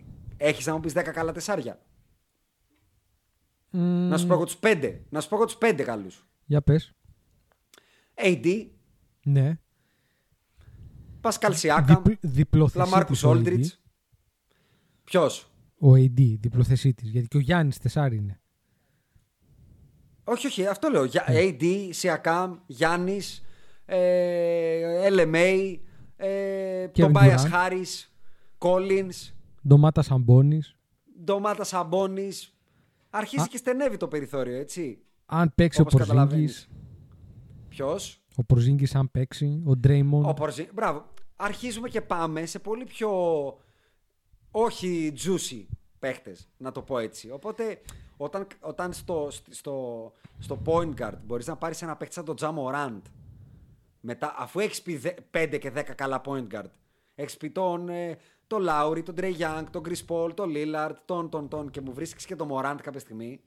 Ε, στο τεσάρι π.χ. καλό είναι να μην μείνεις στον άσο σε σχέση ε, με, με, με το early round draft, ας πούμε. Πάρε ένα τεσάρι ή αυτό που είπες με τους διπλοθεσίτες λύνει πολλά προβλήματα. Δηλαδή ο Tatum είναι ένας πολύ δυνατός φε... παίχτης φέτος στο fantasy. Θα πάει πάρα πολύ ψηλά θεωρώ η τιμή του. Γιατί ακριβώς εκτός του ότι κάνει πολύ καλά νούμερα έφυγε και ο Hayward και θα του ανεβάσει ακόμα περισσότερα τα νούμερα αυτό και παίζει και small forward και power forward. Οπότε όταν μπορείς να πάρεις με ένα παίχτη να κλειδώνεις δύο θέσεις και να έχεις flexibility αυτ- οι παίχτες αυ- σε αυτές τις θέσεις ε, ανεβαίνει πολύ περισσότερο η αξία τους. Σε σχέση με έναν που είναι μόνο center ας πούμε. Πόσους παίχτε στο draft συνήθως θεωρείς ότι ούτως ή άλλως και να τους πάρεις είναι δωρεάδων. Δηλαδή, θέλω να πω ότι με, από τη στιγμή που τελειώνει το draft μέχρι τη στιγμη που ξεκινάς να παίζεις, κατευθείαν δύο-τρεις παίχτε σου έχεις πετάξει. Έτσι. Μετά την πρώτη εβδομάδα. Εγώ έχω πάνω από 15 τέτοιους. Που, που αρνούμε να του τραφτάρω, αν αυτό εννοείς. Ναι, ναι, ναι. Δηλαδή, θέλω Ναι. να πω ότι σε μια λίγα που παίρνεις 12 παίχτες ή 10 12, ας πούμε, θεωρώ ότι τα λεφτά πρέπει να πηγαίνουν ε, μέχρι τον 7ο και μετά είναι σαν τα μονοδόλαρα του James Harden. Θα σου πω, το, το βασικό είναι επειδή υπάρχει παιδιά πάρα πολύ πληροφορία και είμαι σίγουρος ότι όσοι μας ακούτε και είστε ψαγμένοι με το fantasy, δεν ακούτε πρώτη φορά ανάλυση fantasy ή podcast fantasy, site άπειρα στην Αμερική υπάρχουν, δεν σας λέμε τίποτα πρωτότυπο, απλά λέμε τα δικά μας takes. Μην μπείτε στο λούκι και το λέω εγώ που σας υπόσχομαι, έχω παίξει πολύ fantasy και ξέρω πολύ κόσμο που παίζει fantasy, άνθρωπος τόσο αναλυτικός σαν και εμένα σπάνια θα βρεθεί. Μην χαλάτε το μυαλό σας με την υπερανάλυση γιατί επίκειται η παράλυσης. Μην πάτε να ψάξετε την τρίχα της τριχιάς της τριχιάς, ο τριχιά. Θα χαθείτε, θα βρεθείτε με 47 πιθανά σενάρια, με 37 παίχτες που «Ω, μπορεί να κάνει και αυτός το breakout, μπορεί να κάνει και αυτός το breakout, «Ω, και αυτός δίνει ένα κλέψιμο, «Ω, και αυτός ίσως αν έτσι και αλλιώς και αν τον βάλει ο coach. Πηγαίνετε στα σίγουρα, φτιάξτε μια ομάδα όπως είπε ο Αντρέας, solid μέχρι το 6-7, ώστε μετά αν και από τους 6-7 αυτούς καταφέρετε να πάρετε κάνα στυλ, το λεγόμενο, δηλαδή παίχτη αξίας 30 δολαρίων με 10, μετά θα τον δώσετε και με ένα trade, θα πάρετε και 2-3 ακόμα να φτιάξετε τον depth σας. Μην πάτε τώρα να λέτε. Εγώ τον έχω πατήσει, ας πούμε, μπορείς να το επιβεβαιώσεις πάλι αυτό, Αντρέα. Να, να λέω, θέλω πάντα να έχω λεφτά να πάρω τον τάδε που θα τον πάρω στο, στο 10ο pick μου και να βρίσκομαι με 50 δολάρια τα 200, ενώ όλοι άλλοι έχουν μείνει με 6 και να καταλήγω να πάρω αυτόν τον πολύ ψαγμένο που περίμενα ότι θα κάνει 5 και επειδή απλά τα έχω να τον παίρνω με 20 δολάρια. Ενώ με 20 δολάρια θα μπορούσα να έχω πάρει το Fred VanVleet, ας πούμε. Οπότε Ναι. Μην, μην είστε τσιγκούνιδες. Μην, μην, μην πάτε να κάνετε τους έξυπνους, θα πω. Θα, να το πω έτσι. Μην, μην, μην νομίζετε ότι οι άλλοι είναι χαζοί. Είναι το μεγάλο λάθος αυτό. Να νομίζω ότι οι άλλοι είναι χαζοί που δίνουν τα δολάρια τους. Οκ, υπάρχουν και κάποιοι χαζοί, υπάρχουν κάποιοι άσχετοι, κάποιοι αδιάβαστοι, προφανώς. Αλλά όταν δείτε ένα παίχτη που τον θέλετε, μην πείτε Α, ε, πήγε 41 δολάρια, εγώ έχω πει μέχρι 40 και κάτι πονηριές που κάνουν μερικοί. OK, okay, προφανώς βάλε ένα πλαφόν, αλλά βάλε και ένα, ένα flexibility. Το να μου πεις ότι θα πάρω τον Kawhi Leonard μέχρι 40 δολάρια, αλλά στα 42 τον άφησα. Τώρα ποιον κοροϊδεύουμε; Τα 2 δολάρια θα σε σώσουν. Αν έχεις conviction ότι ένας παίκτης θα κάνει το breakout, τον παίρνεις. Οπότε καθίστε και φτιάχτε αυτούς που πιστεύετε. Αυτό που είπε και ο Αντρέα, τους 6-7 που δεν μπορείτε να. Δηλαδή, που αν τους πάρει άλλος manager, θα κλαίτε όλη τη σεζόν. Θα λέτε ρε, πούστη μου τον πήρε. Ρε γαμότο, γιατί μου πήρε αυτό τον παίχτη; Κοίτα να δεις, το έλεγα. Καλή ώρα. Είναι σαν το στοίχημα, ας πούμε. Καλύτερα να πέσεις έξω, παίζοντάς το και να πας κουβά, παρά να μην τον πάρεις. Εγώ το έχω πάθει πολλές φορές. Ναι. Τον κοιτάω, τον κοιτάω, τον κοιτάω, τον κοιτάω. Και το- το- να σου κάνω κι εγώ μια ερώτηση τώρα, Αντρέα. Εσύ, ας πούμε, που δεν είσαι τόσο αναλυτικός σαν και εμένα. Ναι. Ε, πε, Πετάς παίχτες που λες, Εγώ αυτούς δεν τους ακουμπάω ό,τι και να γίνει. Κοίταξε, να δεις. Εγώ γενικά. Δυστυχώς, καταρχάς, μου είναι δύσκολο μερικές φορές να πάρω παίχτη που δεν γουστάρω. Ακόμα δηλαδή το έχω αυτό. Δηλαδή δεν θα μπορέσω εύκολα να πάω να Δεν πάρω γουστάρεις παίχτη. μπασκετικά εννοείς. Ναι, ναι, ναι. ναι. λοιπον ε, αλλά γενικά, ενώ ξεκινάω πάντα και λέω ότι δεν θα δώσω πολλά λεφτά για να παίχτη, ε, άμα θεωρώ ότι στο σύστημα που θέλω να παίξω, που πέρσι ήθελα να παίξω το punt και να πάω στο 5-4, έπρεπε να έχω Να- παί- τον να- Ben να- Simmons. να Υπήρχαν δύο εγκαταλείψεις παίχτες που βολές ήταν και τα λοιπά. cornerstones. Ήταν ο Ben Simmons και ο, και ο Andre Drummond. Δεν μπορούσα να παίξω αυτό το σύστημα αν δεν είχα αυτούς τους δύο παίχτες. Και για κάποιο λόγο σου χάλασε το μυαλό και κάποια στιγμή τράφταρες τον Bradley Bill να σου θυμίσω. Ακριβώς. Και αυτό ήταν το πρόβλημα. διότι έψαχνα ένα shooting guard, δεν έβρισκα τον guard που ήθελα και είχε μείνει ο Bradley Bill και τον πήρα νομίζω με 50 δολάρια, 52, κάτι τέτοιο. Ναι, τον ναι, έκανα έδωσες trade και μετά. πολύ μεγάλο τσάνκ των Λοιπόν, χρημάτων. ε, και εκεί μου χάλασε τη μαγιονέζα. Κατάλαβες, δηλαδή, όταν, άμα εκεί στον τρίτο παίχτη, εγώ στο Σουγκού, αντί να πάρω ρε παιδάκι μου τον, ε, τον Bradley Bill, είχα πάει και είχα δώσει τα λεφτά για παίχτες αντίστοιχους που νόμιζα ότι θα πάνε παραπάνω, αλλά δεν πήγανε. Draymond Green και δύο-τρεις άλλους που ταιριάζανε πιο πολύ σε αυτό το οποίο ήθελα να παίξω. Ε, Ενδεχομένως θα είχε πάει καλύτερα σεζόν, αλλά ο Bradley Bill δεν είχε να μου δώσει τίποτα. Δηλαδή είχε τις άλλες τέσσερις κατηγορίες που εγώ δεν κυνηγούσα. Έτσι ακριβώς. Ε, ε, γι, αυτό, γι' αυτό και όταν με ρώτησες πριν, δεν έχω συγκεκριμένη απάντηση ποιος είναι καλός. Έχω συγκεκριμένη απάντηση ποιος είναι καλός στις ομάδες που θέλω εγώ. Πιο πολύ έχω απαντήσει σε αυτό που σου είπα πριν, π.χ. με τις θέσεις.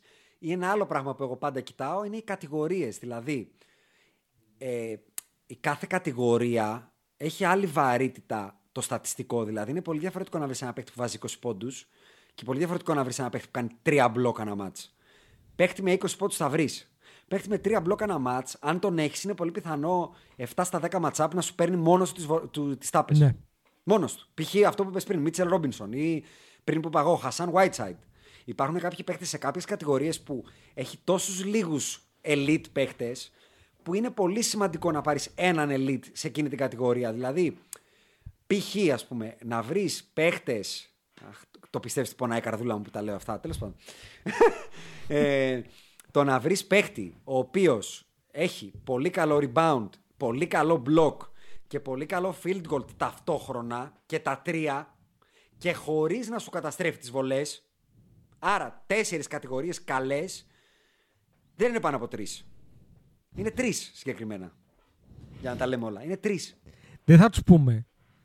Θα πούμε εγώ, δεν τον έχω, ένα. εγώ Α, έχω πες το. έρθει έτοιμος να απαντήσω και με ονόματα σε ό,τι με ρωτήσεις. Α, αν δεν με πάμε τότε, ρωτήσεις δεν θα ονόματα το και πω αλλά αν με διευθύνσεις, ρωτήσεις θα το πω Πες τους λέω, ονόματα και διευθύνσεις. Παρακαλώ εδώ. Καρλ Άντωνι Τάουν, εντάξει, είναι προφανής. είναι Και Άντωνι προφανές αυτό, Ντέιβις ναι. είναι ο δεύτερος προφανής. Αλλά ο τρίτος που δεν ξέρω κατά πόσο είναι προφανής, ότι έχει και rebound και block και field goal και βολή, είναι ο Joel Embiid. Και θεωρώ ότι είναι undervalued ο Joel Embiid στα draft, ακριβώς επειδή πέρσι έκανε μια πολύ κακή σεζόν, αλλά που από τα κανονικά μας podcast, τα κανονικά όχι τα fantasy, έχω πει εγώ πολλές φορές ότι θεωρώ ότι ήταν πρόβλημα προπονητικό και όχι παιχτών. Ο Τζοέλ Ναι. Embiid, ας πούμε, για μένα είναι ένα στυλ στο draft. Γιατί είναι παίκτη της εμβέλειας και της ικανότητας του Towns και του Davis. Α πούμε. Ορίστε. Ένα Μάλιστα. μηδέν. Ο Τζοέλ Embiid αυτή τη στιγμή είναι στο E ESPN το projection ας πούμε. Μμμ, Ε, στη θέση center. Να πάω. μμμ. Είναι τέταρτος. Είναι τέταρτος, ακριβώς. Είναι τέταρτος. Είναι τέταρτος του center, έτσι. Στου center, ναι. Εγώ σου, είπα, εγώ σου είπα οποιοδήποτε παίρνει rebound block γιατί σε αυτή την κατηγορία ταιριάζει λίγο και ο John Collins. Α πούμε. πα- Που είναι τεσάριο άνθρωπος. Γι' αυτό σου λέω ότι ο Embiid, ας πούμε, 9 στα 10 draft που βλέπω από άλλες λίγες, από φίλους κτλ. φέτος, ο John Collins πάει πιο ακριβά από τον Embiid. Ναι, βέβαια. Αν με ρωτάς για μένα, ο Embiid είναι πιο ακριβώ από τον Collins, λοιπόν. Πιο ακριβώς από τον Collins. Και ναι, δεν είναι μου πιο λες- ακριβώς από τον Collins.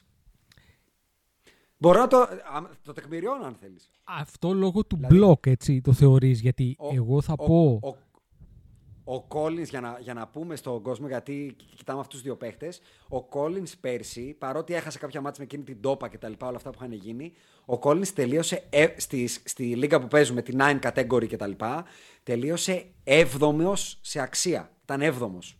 Ο 7ο καλύτερος παίκτης του fantasy να, για να έχεις. Οπότε γι' αυτό το, το λέω σαν hot take ότι είναι πιο ακριβώς ο Embiid. Αλλά καλός ή κακός, εγώ δεν πιστεύω ότι. Μάλλον πιστεύω ότι ο Embiid θα κάνει breakout. Δηλαδή το κοροϊδεύουμε από το podcast. Το Embiid όλο λέει, όλο λέει, όλο λέει. Αλλά εγώ είμαι πολύ bullish στον Embiid. Στον Embiid, Δηλαδή ουσιαστικά θα τον τραφτάρω όπως καταλαβαίνεις, Αντρέα. Το άλλο Σάββατο που τον τραφτάρουμε θα δεις τα δολάρια μου να πέφτουν στον Τζότζο. Δεν χρειάζεται να κοροϊδευόμαστε. Ε, μ, ερώτηση επόμενη. Ή, ή, για να σου κλείσω το segment, μια άλλη κατηγορία που είναι πάρα πολύ top heavy είναι η assist. Πόσους έχεις με πάνω από 7-8 assist; Άνοιξε το E ESPN να δεις πόσοι είχαν πέρσι πάνω από 7-8 assist μεσόρο. Πόσοι; Όποιος έχει έναν ή δύο τέτοιους, ξεκινάει την εβδομάδα του και λέει: Εγώ έχω πάρει τις assist. Καλή ώρα εσύ στο, στο punt category strategy είχες το Westbrook και το Simmons. Ε, πώς θα χάσεις assist; Με το Westbrook και το Simmons. Τι, τι θα έχω εγώ πέρα ε, στην ομάδα μου; Ποιους; Όταν έχεις δύο παίκτες που ξεκινάνε και έχουν 10 κάθε βράδυ. Παρόλα αυτά, εγώ θεωρώ ότι το depth σε σχέση με άλλες χρονιές θα παίξει μεγαλύτερο ρόλο. Δηλαδή, άμα πας και δώσεις. Μα γι' Για- αυτό, πρόσεχε, γι' αυτό και εγώ είπα 7. Δεν είπα να πάει να πάρεις τους τρεις τους υπερπαίχτε. Ναι. Είπα πάρε 7 με 170 από τα 200 δολάρια.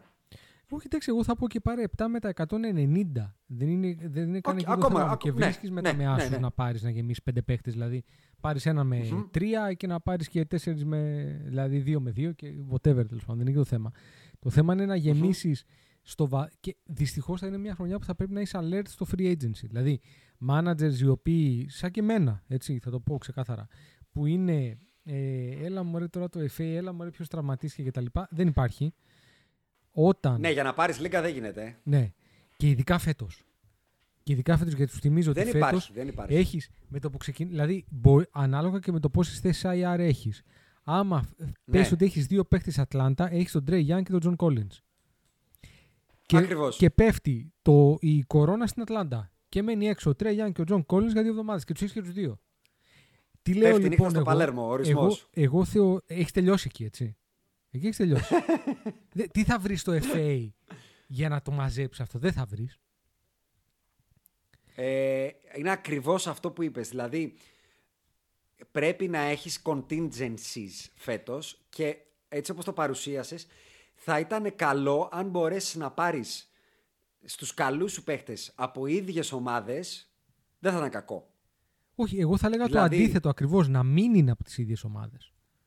Όχι, όχι πολύ, αλλά δύο, δύο να είναι. Να έχεις ένα contingency, γιατί έχεις δίκιο ότι θα πέσει κόρονα στην ομάδα, έχεις δίκιο ότι θα πέσει κόρονα στην ομάδα, αλλά τουλάχιστον θα έχεις ένα, όχι εναλλακτικό, ένα ίσως σωσίβιο, ότι αν δεν πέσει και στους δύο, ο ένας που έχεις θα καλύψει τη χασούρα του άλλου. Αν πέσει και στους δύο, είναι high risk, high reward. Αλλά όπως έχουμε δει, γενικά δεν βγάζουν ομάδες off στην κόρονα. Βγάζουν παίχτες μέχρι τώρα. Απλά θα πρέπει να μην σου κολοκάτσει να, χτυπή, να, να, να, να πάθει COVID ο Τρέι και ο Collins. Οι δύο συγκεκριμένοι. Αν πάθει μόνο ο Τρέι, ο Collins θα πάει στο Θεό για όσο λείπει ο Τρέι. Ναι. Κατάλαβες τι εννοώ, ότι ψάξε δύο Το και θέμα είναι ιδανικά ότι- όχι τους stop. Πρόσεξε, το θέμα είναι ιδανικά όμως- όχι τους stop. Το θέμα είναι όμως Όχι του stop. να, η αλλαγή, το contingency στην ίδια ομάδα να είναι ένας παίκτης ο οποίος Α. είναι καβάλι. Δηλαδή να πάρει τον Τρέι Γιάνν και τον Ραζόν Ρόντο.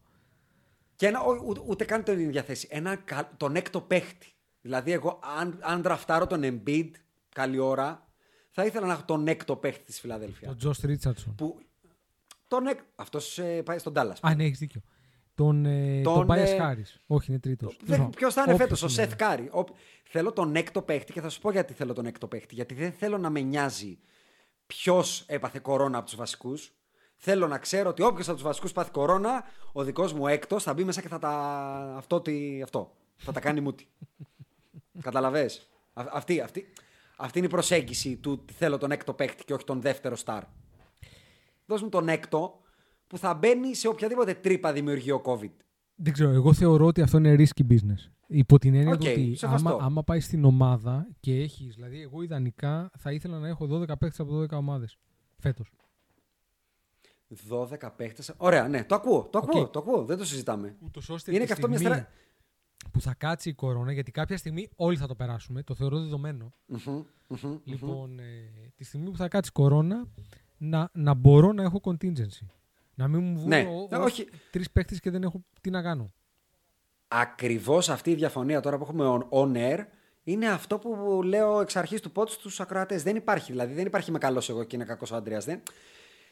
Ο καθένας έχει τη σχολή του σε αυτό το πράγμα. Το παν είναι να μείνεις πιστό στο πλάνο σου. Μην κάνεις τρέλες. Είχαμε ένα φίλο το Θεοδόση που ε, όλη τη χρονιά είχε τραφτάρει το Westbrook, τον έβριζε παιδιά πρωί μεσημέρι βράδυ. Σε σημείο που εμείς τον λυπηθήκαμε το Westbrook. Ξυπνάγαμε κάθε πρωί και η μάνα του Westbrook ε, δεν ξέραμε αν ζει ή αν πεθαίνει από, τα- από τις κατάρες του φίλου μας για το Westbrook. Και έλεγε ότι στο draft δεν θα πατήσω το δολάριο, δεν θα το ξαναδώ. Α, α, α. Και σκάει ο Westbrook, παιδιά, και πάει και του δίνει 35 δολάρια πάλι πέρσι. Ε, εντάξει, τρελαθήκαμε. Δηλαδή λέμε εντάξει, είσαι, είσαι παρανοϊκός. Και μετά άρχισε πάλι, Όχι, τι έκανα, Παναγία μου. Μη, μη σας χαλάει το μυαλό, μείνετε πιστοί στο πλάνο. Όποιο και αν είναι αυτό το πλάνο. Δεν θα κρίνω εγώ ποιο είναι το πλάνο σας. Για... Λοιπόν, θα σου κάνω πάσα τώρα. Επειδή μιλάμε για πλάνα και επειδή με βάλεις να λέω ονόματα. Θέλω να μου πεις. Όχι το πρώτο σου pick. Θέλω να μου πεις το αγαπημένο σου πικ. Ο παίχτης που θα ήθελα ιδανικά να πάρω σε καλή τιμή, ας πούμε. Ναι, δε, πρόσεχε, εγώ δεν θέλω να μου πεις τη, τη μεγαλύτερη κλοπή που θες να κάνεις. Θέλω να μου πεις ένα παίχτη που ό,τι και αν γίνει θα είναι στην ομάδα σου φέτος. Δεν υπάρχει, γιατί σε όλους έχω Και να μου το αιτιολογήσεις. Εγώ σε όλους έχω όρια. Δηλαδή δεν υπάρχει ο παίχτης ο Α. οποίο. Ε, ναι, εντάξει, θέλω να πάρω τον Τρέι Young. Αν ο Τρέι Young πάει στα 65 Περίμενε, δολάρια, δεν περίμενε. τον πάρω. Προ- Πάντα να μην πάει τώρα ε, 25% πάνω από την τιμή του. Αλλά αυτό, αυτό το συν 15% δηλαδή, αν κάποιος έκανε δε- ε, 20 δολάρια και θα πήγαινες μέχρι τα 25, ας πούμε. Υπάρχει ένας παίκτης που λέγε για αυτόν θα πατήσω και μία, ένα και δύο και πέντε δολάρια παραπάνω. Και θα γελάσεις. Θεωρώ ότι θα είναι πάρα πολύ undervalued γενικά στα drafts ο John Wall. Α, α ναι, Και ο John Wall είναι ένας για παίκτης ο τεκμηρίωσέ οποίος το. σου δίνει πόντους, σου δίνει assist, σου δίνει κλεψίματα, δηλαδή τρεις κατηγορίες καλές, σουτάρει καλά τις βολές, γενικά δεν κάνει τρέλες, χάνεις τα λάθη, κάπου πρέπει να χάσεις. Αλλά Χάνεις, σε όλες χάνεις. τις υπόλοιπες κατηγορίες είναι decent και σε κάποιες είναι και πάρα πολύ καλός. Και αν ο Harden δεν παίξει, που θεωρώ ότι δεν θα παίξει, στο Houston, δηλαδή θα παίξει λίγο. Παίρνεις αυτή την παραδοχή λοιπόν. Παίρνω μια παραδοχή ότι στο, στο Houston θα Οκ. παίξει λίγο, κάπου θα πάει. Okay. Μμμ. Ε, θεωρώ ότι το, το pick and roll ε, John Wall, Boogie Cousins, το οποίο θα είναι ξέρω εγώ 40 φορές Ή Christian περίπου, Wood. Ναι. Ή Christian Wood. ε, θα του δώσει 7-8 assists, θα του δώσει, 20, α, ε, υπό την προπόθεση ότι μένει στο παρκέ, έτσι. Του δώσει Ναι, ναι, ναι. μια 20 αρού, 7-8 assist, 3-4 rebounds θα τα πάρει. Εύκολα. Αυτό που λες κάνει, κάνει ήδη 30 δολάρια. Οπότε αν τον βρεις με κάτω από 20-15 είναι αυτό που λες. Ένα είναι Highly αυτό. undervalued. Ένας άλλος παίκτης τον οποίο θα κοίταγα πολύ σε αυτά τα επίπεδα, γιατί πάντα κοιτάς να δεις πού, πού είναι το value, το actual value του παίχτη σε σχέση με αυτό που βλέπεις στα mock drafts. Γιατί εντάξει, κάνουμε και κάποια mock drafts. Και σε σχέση με Ναι, αυτό να, που. να, να, να πούμε ότι το value κιόλας δεν, είναι, δεν έχει απόλυτη τιμή. Δηλαδή, εγώ τώρα είπα κάνει 30 δολάρια. Τα πάντα εξαρτώνται από το base που ορίζεται. Και ποιο, πώς ορίζεται το base, ορίζεται με το πόσο φεύγει ο καλύτερος παίκτης fantasy. Ο καλύτερος παίκτης fantasy εδώ και 2-3 χρόνια είναι ο Harden. Οπότε, αν ο Harden φύγει 70, παίρνεις αυτό σαν base και λες. Αν ο Harden είναι ο νούμερο 1, καλή ώρα εγώ είπα ότι ο Collins πέρυσι ήταν το 7. Αν ο Harden είναι το νούμερο 1 και στη 12 λίγα που παίζουμε τραφτάρονται 155 παίχτες, δεν μπορεί το νούμερο 7 να κάνει πάνω από 60. Δεν μπορεί το νούμερο 14 να κάνει πάνω από 50.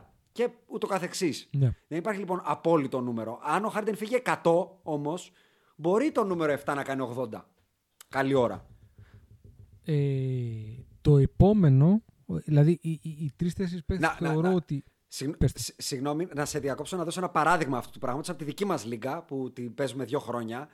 Ε, την, πρώτη, την, την προηγούμενη σεζόν, μάλλον πέρσι, ο Χάρντεν έφυγε με 71 δολάρια. Πέρσι. Πρόπερσι με 67.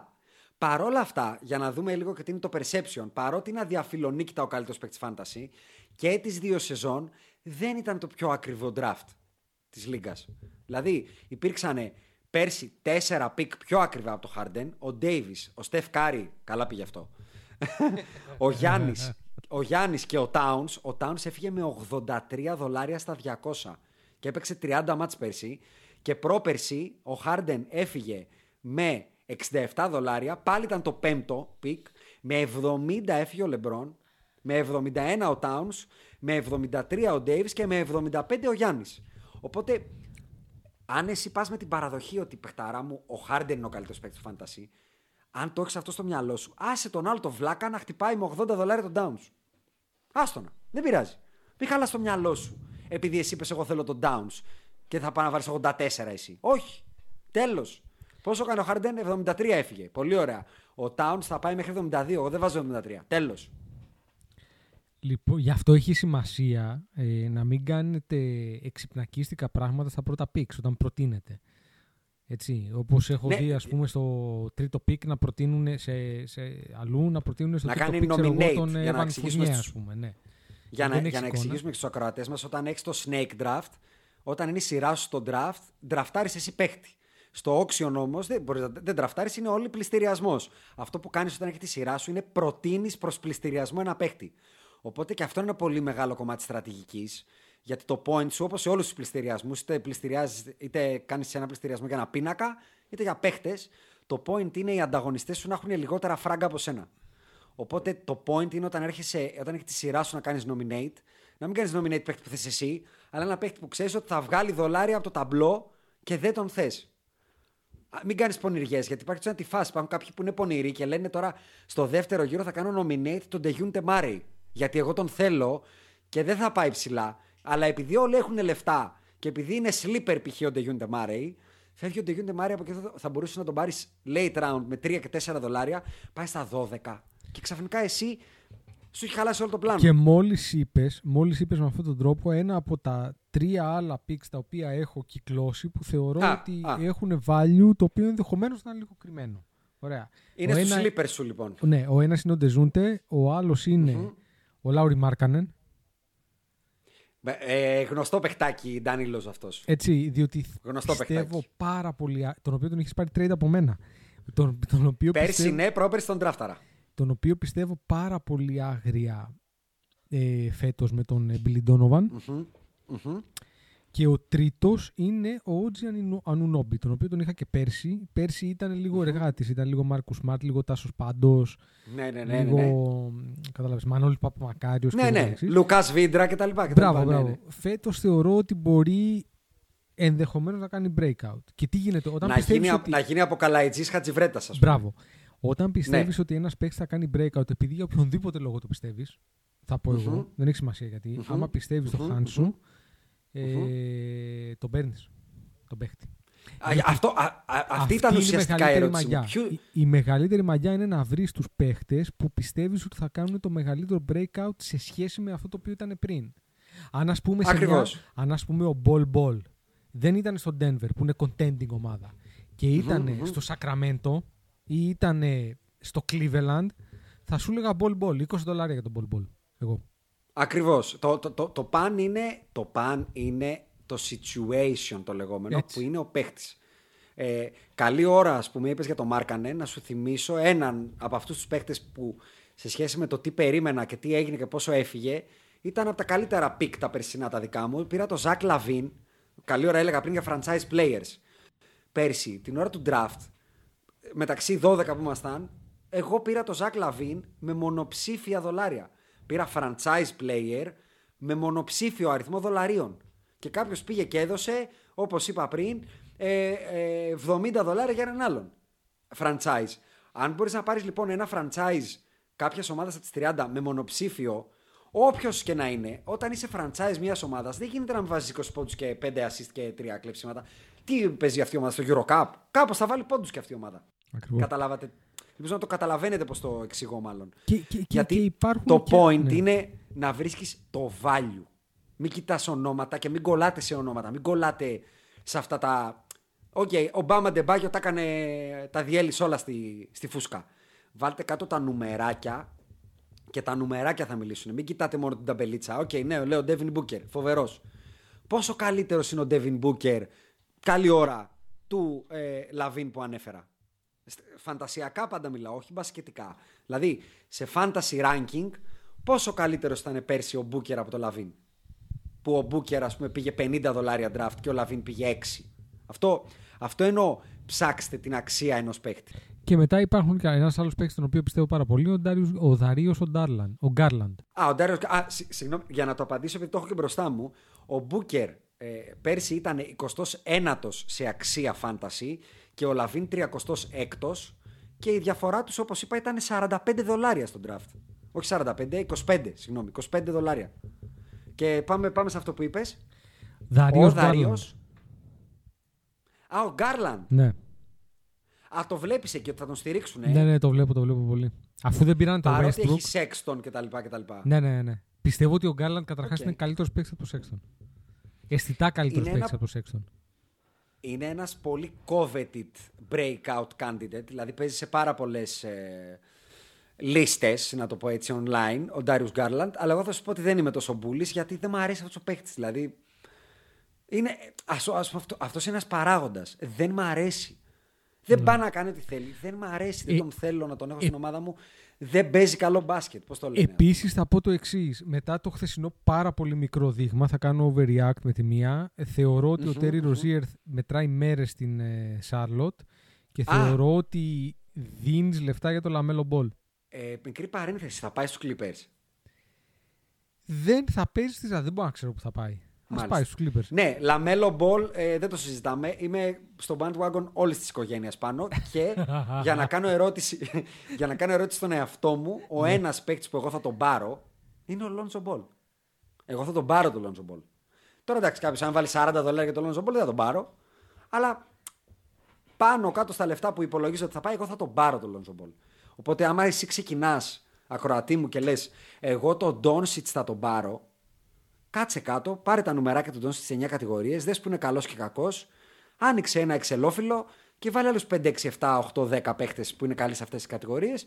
Προσπάθησε να πάρεις τους μισούς. Α, επίσης. Και θα πετύχεις. Χωρίς εξελόφυλλο δεν κάνει draft. Δεν μπορώ να μιλάω με ερασιτέχνες. Άμα είναι να κάνουμε ξε... draft με τεφτέρια, με μπλοκάκια, με post-it ή με ταμπλέτες, άστο. Πάμε να παίξουμε με τα παιδιά στον υπηαγωγείο. Εδώ μιλάμε σοβαρά φάνταση. Πάμε, επόμενη ερώτηση. Θες, θες να πούμε πέντε παίχτες breakout candidates ο καθένας; εγώ σου είπα, εσύ νομίζω. τον Garland, τον Ανουνόμπι. Ποιον είπες, Garland, Ανουνόμπι. Είπα Γκάρλαντ, ε, είπα Ανουνόμπι, ε, έδωσα τον Τεζούντε Μάρεϊ, έδωσα τον Λάουρι Μάρκανεν. Τέσσερα. Ε, Δώσ' μου κοίταξε, κι άλλον έναν. breakout σε επίπεδο φαντασιακό. Breakout σε επίπεδο NBA θεωρώ ότι μπορεί να κάνει ο Tyler Hero, αλλά δεν θεωρώ ότι φαντασιακά είναι ένας Φαντασιακά παίκτης σε θέλω. Που έχει. Γιατί θα, θα βάλει πόντους, αλλά δεν θα γράψει. Ναι. Ε, δεν θα γράψει γενικά, δεν θα κάνει τζίρο. Ε, μ, Θα κάτσει να. ε, το ανοί- έχω ανοίξει και το Excel μου τώρα. Ναι, ναι, καλά κάνεις, καλά κάνεις. Λοιπόν. Θες, να, θες μέχρι να το βρεις να πω εγώ τους τέσσερις πρώτους δικούς μου; Να με. Λοιπόν, ε, μπορεί να έχω και κάποιον δικό σου, αλλά θα πω τέσσερις άλλους. Γιατί εντάξει, δεν έχω τέσσερις, για να πούμε και κανένα διαφορετικό Ναι. όνομα. Ο Μάικλ Πόρτερ Jr. είναι ο ένας, που εντάξει είναι και προφανής, παίζει πάρα πολύ και αυτός είναι πολύ ε, highly hyped, να Ναι, τον ναι, πω ναι. έτσι. Ε, είναι από τις προφα... απ' τις προφανείς ε, επιλογές. Ο άλλος για μένα, το έχω πει και στο podcast, στο κανονικό μπάσκετ λοιπόν, ότι το περιμένω αυτό, είναι ο Μαρκέλ Φούλτς και το λέω κιόλας και το τεκμηριώνω γιατί θεωρώ ότι δεν ήταν τυχαίο ότι οι Orlando Magic άφησαν τον ε, DJ Augustin να φύγει. Για μένα το κάνανε ακριβώς για να ανοίξουν όλο το γήπεδο στο να κάνει το ξεπέταγμα ο Μάρκελ Φούλτς γιατί μην ξεχνάς ότι είναι και σε contract, ε, Ναι, βέβαια. ο Φούλτς. Έχει φτάσει η ώρα του, οπότε θεωρώ ότι ήρθε η ώρα να του πούνε φίλε πάρ' τα όλα, δες αν μπορείς να τη σκάσεις την παλίτσα και πες μας αν, τι, αν είσαι καλός. Δύο ο, ο τέτοιος λοιπόν, ο, κόλλησε στο μυαλό μου τώρα, ο Φούλτς. Ε, τρία είναι ο, Τζέιλ, ο Τζάρετ Άλεν από τους Brooklyn Nets. Θεωρώ ότι ήρθε η ώρα του. Άμα αλλάξει Θεωρώ ομάδα ότι- όμως, ε. Τι; Άμα αλλάξει ομάδα θα πω. Όχι, όχι. Ε, έχω take. Ως έχει. Θεωρώ ότι ήρθε η ώρα του DeAndre Jordan να πάρει second ε, seat, να το πω έτσι. Ε, δεν βρίσκω κανένα λόγο στα 32 του DeAndre Jordan σε αυτή την ομάδα να έχει παραπάνω χρόνο από τον Allen. Ακόμα και σε time share λοιπόν, με το upgrade του Kyrie και του KD, αυτός ο παίχτης που ήδη πέρσι ε, ήταν ε, στο top 100, να το πω έτσι, fantasy wise, ξαναλέω πέρσι ήταν top 100, εγώ θεωρώ ότι θα μπει φέτος στο top 60. Και είναι ένας παίχτης που θεωρώ ότι θα φύγει μονοψήφιος στα draft. Μμμ. Σε δολάρια. Ε, αυτός είναι ο τρίτος μου. Ο τέταρτος μου είναι... Αυτός είναι hot take, αλλά εγώ θα τον πω. Είναι ο Darius Basley από την Οκλαχώμα. Ε, Αν μου βγει, μου βγήκε. Τον πιστεύω πάρα πολύ αυτόν τον παίχτη. Μπασκετικά μιλάω και ελπίζω να το βγάλει και στο παρκέ γιατί αν έχουν, α, για, α, και για, για αυτόν και αν έχουν ανοίξει λεπτά. Ε, και είναι ένας παίκτης 19-20 χρονών, αν δεν κάνω λάθος, που οι OKC αυτό πάνε να κάνουν, να δούνε τι κάνουν τα πιτσιρίκια τους. Αχα. Αυτός είναι ο τέταρτος. Και αν έχεις βρει τον πέμπτο σου, πες τον, αλλιώς λέω εγώ τον πέμπτο μου και λες και εσύ μετά το δικό σου. Ε, κοίταξε να δεις. Πού τον- πού τον- Πες εσύ τον πέμπτο σου. Α, να πω εγώ τον πέμπτο μου, ε, Τον μάλιστα. επείς, ναι. Λοιπόν, θα πάρω, θα πάρω κι άλλο ένα hot take εδώ πέρα. Hot take. Δεν ξέρω κατά πόσο θα συμφωνήσουν όλοι. Ε, Για μένα το επόμενο πραγματικό breakout ε, φαντασιακό είναι ο Ρισόν Holmes του Σακραμέντο και το λέω hot take γιατί υπάρχουν πάρα πολλοί που τον είχαν κυκλώσει αλλά με το που υπέγραψαν οι Σακραμέντο τον Χασάν Whiteside είπανε όχ, timeshare, τι θα κάνει αυτός, πω πω πω, αμάν αμάν κτλ. κτλ. Εγώ διαφωνώ, θεωρώ ότι ο Ρασόν Holmes έχει όλα τα φόντα να κάνει το πραγματικό breakout και λέω πραγματικό breakout γιατί πέρυσι έκανε mini breakout απλά ήταν λίγο under the radar παρόλα αυτά στις, στις ε, κατατάξεις ας πούμε του fantasy ήταν top 50 παίχτης ήδη και θεωρώ ότι πραγματικά sky is the limit για αυτόν τον παίχτη ε, έχουν επενδύσει πάνω του Sacramento και εγώ δεν θεωρώ ότι είναι κακό ότι πήραν το Hassan Whiteside ίσα ίσα που θα τον βελτιώσει και σαν παίχτη. Το να έχει έναν συμπαίχτη στι προπονήσει παντού, παντού, παντού, στα ταξίδια, στο να σου μάθει να παίζει καλύτερα τη θέση καλό, είναι καλύτερο από το να έχεις τον κανένα για μένα. Mm-hmm. Θεωρώ λοιπόν, ότι θα πάει πάρα πολύ δυνατά και συγγνώμη που σε διακόπτω, να πω κιόλας γιατί τον πιστεύω τόσο πολύ φαντασιακά. Είναι ένας από τους παίχτες που είναι sneaky καλός στις 9 κατηγορίες γιατί σου καταστρέφει ελάχιστες. Ο, ο Ρασόν Χόλμς πέρσι ήταν ένας παίχτης που είχε σχεδόν σε όλες τις κατηγορίες πάρα πολύ καλή επίδοση. Δηλαδή δεν σου κατέστρεφε καμία. Ένας παίχτη που δεν σου καταστρέφει καμία και σε κάποιες είναι elite, όπως το field goal, όπως τα ελάχιστα λάθη ή κάτι άλλο, ε, δεν νομίζω ότι χρειάζεσαι κάτι παραπάνω. Εντάξει, δεν σου έδινε assist και τρίποντο, αλλά δεν μπαίνει σε ένα ψηλό για να σου δώσει assist και τρίποντο. Λοιπόν, ε, κοίτα, έχω δύο παίχτες ε, που πιστεύω πάρα πολύ ότι φαντασιακά θα δώσουν. Δεν είμαι σίγουρος για την αξία τους συνολικά. Ο ένας είναι ο RJ Barrett. mm Ο RJ Barrett ουσιαστικά είναι franchise player, έτσι. Στα Knicks. Μπράβο, ας πούμε. Να, τώρα μια ωραία πάσα ακόμα. Είπα πριν για 30 franchise και πάρε ένα παίχτη από κάθε franchise κτλ. Υπάρχουν πάντα όμως, δεν υπάρχει νόμος. Υπάρχουν πάντα, ας πούμε, franchise καλή ώρα όπως είπες τώρα η Knicks, Αντρέα. Που είναι ο απόπατο. Πες μου εσύ, ναι. πες μου εσύ ποιος είναι ο franchise εκεί πέρα. Ο ε, Νόξ, ο RJ Barrett, ο Όμπι και Νόμπι. Είναι ή ο, ή ο, ο, Όμπι και Νόμπι δεν είναι. Είναι καλός όμως, μου άρεσε. Ε, ναι. Είναι ή ο Μίτσελ Ρόμπινσον ή ο RJ Barrett. Μπράβο. Δεν ξέρεις λοιπόν. Οπότε δεν θα μου πεις Α, δεν έχω πάρει το franchise των Knicks, κάτσε να του βάλω δολάρια. Άλλο. Ή το Detroit, ας πούμε, είναι μια ομάδα. Πες μου στο franchise του Detroit. Είναι Ποιος ο Ντέρικ Ρόζ. Ποιος, ο Τζεράμι Γκραντ. Ο Τζεράμι Γκραντ. Ο Ντέρικ Ρόζ. Ο, ο Ντέρικ Ρόζ που θα είναι πάγκο φέτος. Ναι, ο Μπλέικ Γκρίφιν. Μπράβο. Γελάει ο κόσμος λοιπόν. Είναι η απάντηση σε όλα αυτά. Ο άλλος λοιπόν ναι. που sleeper καλό διότι φύγανε και όλοι ψηλοί από εκεί πέρα είναι του Τορόντο. Γενικά με το Τορόντο έχω ένα θέμα. Είναι ο Chris ναι, ναι, είναι... Α, αγάπη μου. Ναι, ναι, ναι. Είναι εκτός από τους πέντε που είχα, είναι και αυτός μέσα. Ε, δεν έχω πέντε όπως είπα, έχω 15. Ναι. Είναι ένας από τους 15 μου, ναι. Ε, η, η, στατιστική λέει ότι φύγανε πολλά λεπτά με τον Μάρκα και τον Ιμπάκα και κάποιος πρέπει να τα πάρει. Ακριβώς. Οπότε εσύ πας σε έναν αυτό που λέμε per minute beast. Όχι αυτό μόνο. είναι ο Chris Boucher. Ακριβώς και λέω τι λέω. Με την ίδια λογική λέω ότι από τη στιγμή που φύγαν αυτοί οι δύο, μοιραίο ο Πασχάλης θα παίξει μόνο τέσσερα. Θα πρέπει να ανέβει στο 3 ο OG Anunobi, θα είναι στο 2 ο Fred Van Fleet και στο 1 ο Kyle Lowry. Ε, κάποιος θα παίξει πέντε. Δια της ατόπου. Ναι. Γι' αυτό είπα και τον Anunobi πριν. Αυτό που είπες τώρα, είπες πέντε, είπες πέντε παίχτες που είναι όλοι fantasy friendly. Ναι. Δηλαδή υπάρχουν ομάδες που είναι πολύ fantasy friendly και για να το καταλάβετε αυτό όσοι ακούτε θα μου πεις τι είναι fantasy friendly είναι 9 στις 10 φορές οι ομάδες που είναι high paced. Ομάδες Denver, ομάδες Phoenix Suns. Οι ομάδες που θα σου φτιάξουν νούμερα είναι αυτές που δεν έχουν φρένο.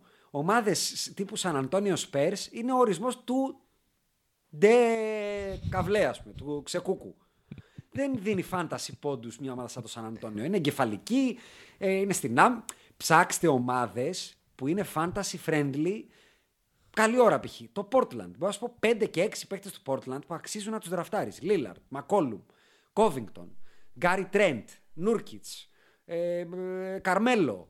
Υπάρχει κι άλλη ομάδα, όπως είπα, το Detroit, που αν μου πεις μπορείς να μην τραφτάρει κανέναν από το Detroit, θα σου πω, Όχι, μπορώ. Δεν θα τραφτάρω κανέναν από το Detroit. Κανέναν. Και ας κάνει ό,τι θέλει. Ε, τώρα, σύμφωνα με τον Λεμπρόν, πρέπει κάποιος να τραφτάρει και τον Καλ Κούσμα, έτσι. Ε, όχι, δεν είμαι πάνω σε αυτό το βαγόνι με τίποτα. με τίποτα. Με τίποτα, με τίποτα, με τίποτα. Ε, να σου κάνω μια πάσα πάλι Ναι, αμέ. καινούρια. Θέλω να μου πεις τους τρεις μεγαλύτερους winners από πέρσι, δηλαδή αυτούς που θα κάνουν, όχι το breakout, που δεν έχει αλλάξει κάτι πάρα. Δηλαδή θα κάνουν νουμεράρες, αλλά είναι και winners. Θα σου πω τι εννοώ, ας πούμε, με ένα παράδειγμα. Για μένα ο Seth Curry είναι winner φέτος, γιατί έφυγε από μια ομάδα που ο Ντόνσιτς δεν άφηνε ο- οξυγόνο για κανέναν και πάει σε μια ομάδα που ψοφάει, πεθαίνει, ζει και αναπνέει για το Seth Curry. Θέλει τρίποντο περισσότερο από ό,τι θέλει η Καμίλα το νερό στην έρημο.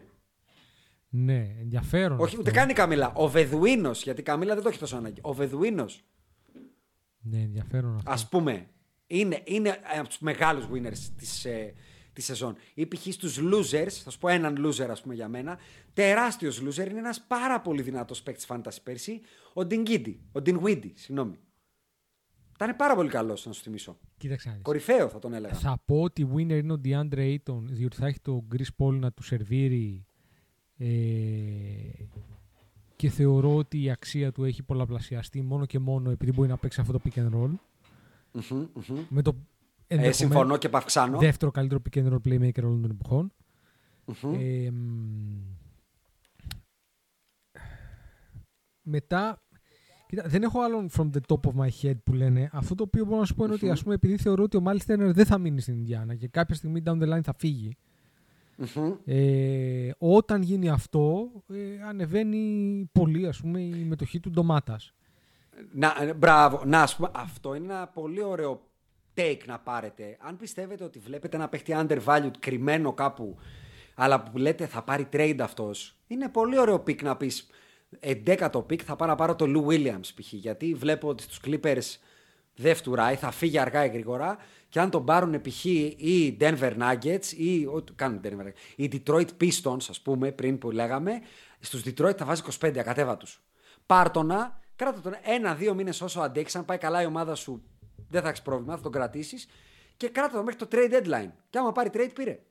Καλή Αυτό, ώρα που είπες αυτό, τώρα, Αντρέα. αυτό. Ε, ή π.χ. στους winners που είπες τώρα, ε, περί trade, Turner κτλ. Λόγω trade, για μένα είναι τεράστιος winner ο Gordon Hayward. Φεύγει από μια packed στα forward βέβαια. ομάδα, που πάλι ήταν καλός πέρσι, και πάει σε μια ομάδα με τεράστιο συμβόλαιο, που θα έχει την μπάλα παραπάνω από τον οποιονδήποτε και το license to kill σαν franchise player. Κοίτα, Για το μένα προ- είναι στους μεγαλύτερους winners της off-season, φαντασιακά. Ο δεύτερος μου. Ναι, οκ. Ναι, το ακούω. Το ακούς, ας πούμε. Το ακούς. πρόβλημα είναι ότι δεν ξέρω, εγώ έχω γενικά μία αλλεργία στο να παίρνω. Καλά, έχω πολλές, αλλά έχω και μία συγκεκριμένη στο να παίρνω παίχτες οι οποίοι έχουν μια τάση να μην μένουν στο παρκέ. Και ο Hayward Ναι. είναι ένας από αυτούς. Έτσι, διότι ε, εκεί μετά είναι δύσκολο να κάνεις value έναν παίχτη. Έτσι, γιατί όταν είναι επιρρεπής στους τραυματισμούς, όντως ο Hayward κανονικά πρέπει να είναι 25-5-3. 25-6-4. Ναι, ναι, ναι, ναι. Κάτι τέτοιο είναι φέτος Ναι. ο Hayward. Έτσι. Βολές δεν χάνει, τρίποτα σου βάζει, καλό field goal έχει Όλα, γενικά, Λάθη δεν κάνει γιατί δεν κουβαλάει πολύ την μπάλα. Τα έχει όλα. Ε, Θα μείνει στο παρκέ; Δεν το, σ- ε, ξέρεις πολύ καλά ότι ήταν από τους κανόνες στο Fantasy. Ξεκινάγα και έλεγα ποιος έχει παίξει λιγότερο από 20, μάλλον λιγότερο από 75% των αγώνων πέρσι. Φεύγει, delete. Κατευθείαν άνεργα το πρώτο Excel και έκανα delete. Αλλά είναι τόσο απρόβλεπτο το NBA. Δηλαδή, τα λέγαμε το Χατζηχρήστο στο προηγούμενο pod. Γίνεται τέτοιος χαμός πλέον, Αντρέα, με τους τραυματισμούς. Δηλαδή, έχει τύχει εγώ σεζόν να πηγαίνω όχι τρένο, όχι άκοπος. Δεν έχανα από κανέναν για κα- κανένα λόγο. Και μου τραυματίζονται αφού έχει τελειώσει το trade deadline και το free agency. Χιαστό στην ίδια εβδομάδα. Ο Τζαμπάρι Πάρκερ όταν ήταν τούμπανος στους Bucks, αν τον θυμάσαι, πριν 3-4 χρόνια. Ναι, ναι. Και ο Ζακ Λαβίν στη Μινεσότα όταν έκανε τον breakout του. Την ίδια εβδομάδα. Χιαστό, χιαστό. Παρ' όλα αυτά, το Ζακ Λαβίν πέρσι τον έκανα draft. Γιατί, να σου πω κάτι, λες, ο Towns, ας πούμε, τον είχα πάρει τρεις σερή χρονιές, νομίζω. Ακριβώς γιατί είναι ένας παίκτης που δεν χάνει αγώνα ούτε με προεδρικό διάταγμα. Και επειδή το, το κριτήκαρα πριν, ο φίλος μας ο Δημήτρης που τον πήρε πέρσι με 80 φεύγα δολάρια, γι' αυτό το έκανε. Γιατί είπε: Εγώ θα πάρω franchise, το, το Downs που είναι και παιχταράς και για 9 κατηγορίες και που δεν χάνει αγώνα. Και ξαφνικά βρέθηκε ο Towns πέρυσι να χάνει 50 αγώνες. Δηλαδή, ναι, μεν, συμφωνώ Αλλά- μαζί σου, αλλά είναι πολύ λιγότεροι οι παίχτες Απλά που τι είναι γίνεται. Στον πετών αρμέ Hayward, πλέον. στον Hayward είναι υπάρχει το pattern του, του να μην παίζω συστηματικά. Ναι, όχι. Εκεί, Ας ο, πούμε, ο ο Hayward είναι Kawhi. ο ορισμός, είναι ο ορισμός του high risk, high reward pick. Ο Ορισμός. Καουάι, ας πούμε, φέτος θεωρώ ότι από τα 72 παιχνίδια, άμα δεν πάθει COVID, θα παίξει τα 65. Δηλαδή Α. δεν θεωρώ ότι φέτος θα κάνει load management ο Καουάι. Αν θα έκανε πάρα πιστεύεις πολύ ότι ο κράξιμο. Kawhi θα... Ας πούμε τώρα προς τους ακροατές, αν πιστεύετε ότι ο Kawhi πάει για μια σεζόν πάνω από 60 μάτς, ούτε καν 65, πάνω από 60, ο Kawhi μέσο όρο στη λί- στις λίγες είναι top 5 με 10 παίχτες φαντασιακά, αλλά φεύγει περίπου 20 με 25 σε αξία. Αν τον βρείτε, κοπανάτε στα αυτιά. Δηλαδή, εγώ τον είχα πέρυσι τον Kawhi, θυμάσαι Αντρέα πόσο τον Ναι, είχα ναι. πάρει; Ναι, ναι, τον έχει πάρει Δηλαδή, φθηνά. τον είχα, θα σου πω ακριβώς τι θέση, μάλλον ε, ε, τι κατάταξη κόστους ήταν ο Καουάι πέρσι. Τον Νομίζω πήρα ήταν 40 16ο. δολάρια. Ναι. 16ο πιο ακριβό παίχτη και το, ε, ε, ήταν στο Fantasy τέταρτος. Δηλαδή ήταν, ήταν- είναι τεράστια διαφορά. Γιατί ακριβώς έχει αυτό το bad ε, karma πάνω του ότι δεν παίζει. Αυτά ας πούμε είναι κομμάτι της στρατηγικής του τι θα χτίσεις. Γιατί μπορείς να μου πεις ότι θα πάρω μόνο high risk, high reward παίχτες γιατί εγώ ή θέλω να πάω να πάρω την κούπα ή να πατώσω. Υπάρχουν παίχτες που δεν θέλουν να πατώσουν. Ξέρεις πως έχω βρει εγώ στην πορεία μου στο fantasy που δεν αντέχουν να πατώνουν ρε φίλε, έχουν κόμπλεξ, δεν μπορούν να πάρουν το ρίσκο. Προτιμάνε να είναι εκεί έκτο, έβδομη, Final Four Forever και δεν ξέρω εγώ τι άλλο. Αλλά δεν θα πάρουν το μεγάλο ρίσκο να πούνε θα ντραφτάρω τον Kevin Durant φτηνά που έρχεται από αχίλιο, αλλά αν μου βγει θα πάρω τη λίγκα. Γιατί αν δεν τους βγει θα πάνε στον πάτο. Ναι. ναι, ναι. Συμφωνώ. Ε, τα πάμε και τα ως gain. Ε, άλλο ένα ωραίο topic να πούμε. Ε, θέλω να μου πεις το, τη διάδα σου. Δηλαδή, θέλω να μου πεις πέντε παίχτες, τους ιδανικούς δεύτερους. Γιατί για μένα εκεί έχεις αρχίσει και δομείς ομάδα. Ο πρώτος δεν λέει πολλά. Ο δεύτερος σου δίνει τη στρατηγική. Και τι εννοώ; Αν ντραφτάρεις το Στεφ Κάρι, δεν σημαίνει ότι ντε και καλά είσαι άχαστος στα τρίποντα. Μόνο όταν πάρεις και έναν δεύτερο παίχτη, τον δεύτερο ακριβώς σου, θα δείξει που αρχίζεις να, να, να κεντράρεις. Είναι διαφορετικό να πάρεις τον Στεφ Κάρι και τον Τρέι Young. Εκεί είναι πολύ συγκεκριμένο τι κάνεις. Βολές, τρίποντα, assist πόντους και ψάχνεις την πέμπτη. Είναι πολύ διαφορετικό να πάρεις τον Στεφ Κάρι και τον ε, DeAndre Ayton που είπες. Γιατί εκεί πας για μια ομάδα που είναι 9 κατηγορίες κάποιος παίχτης πολύ καλός. Πες μου πέντε Κοίταξε. παίχτες που γουστάρεις και πέντε παίχτες που θα τους ταίριαζες. Ή πάμε τρεις εσύ, τρεις εγώ, να στο κάνω πιο εύκολο. Σου κάνω εγώ πάσα βασικά. Ναι, Σου κάνω εγώ ναι. πάσα τρεις και μου κάνεις εσύ τρεις. Πάντρεψέ μου τον AD με το δεύτερο pick.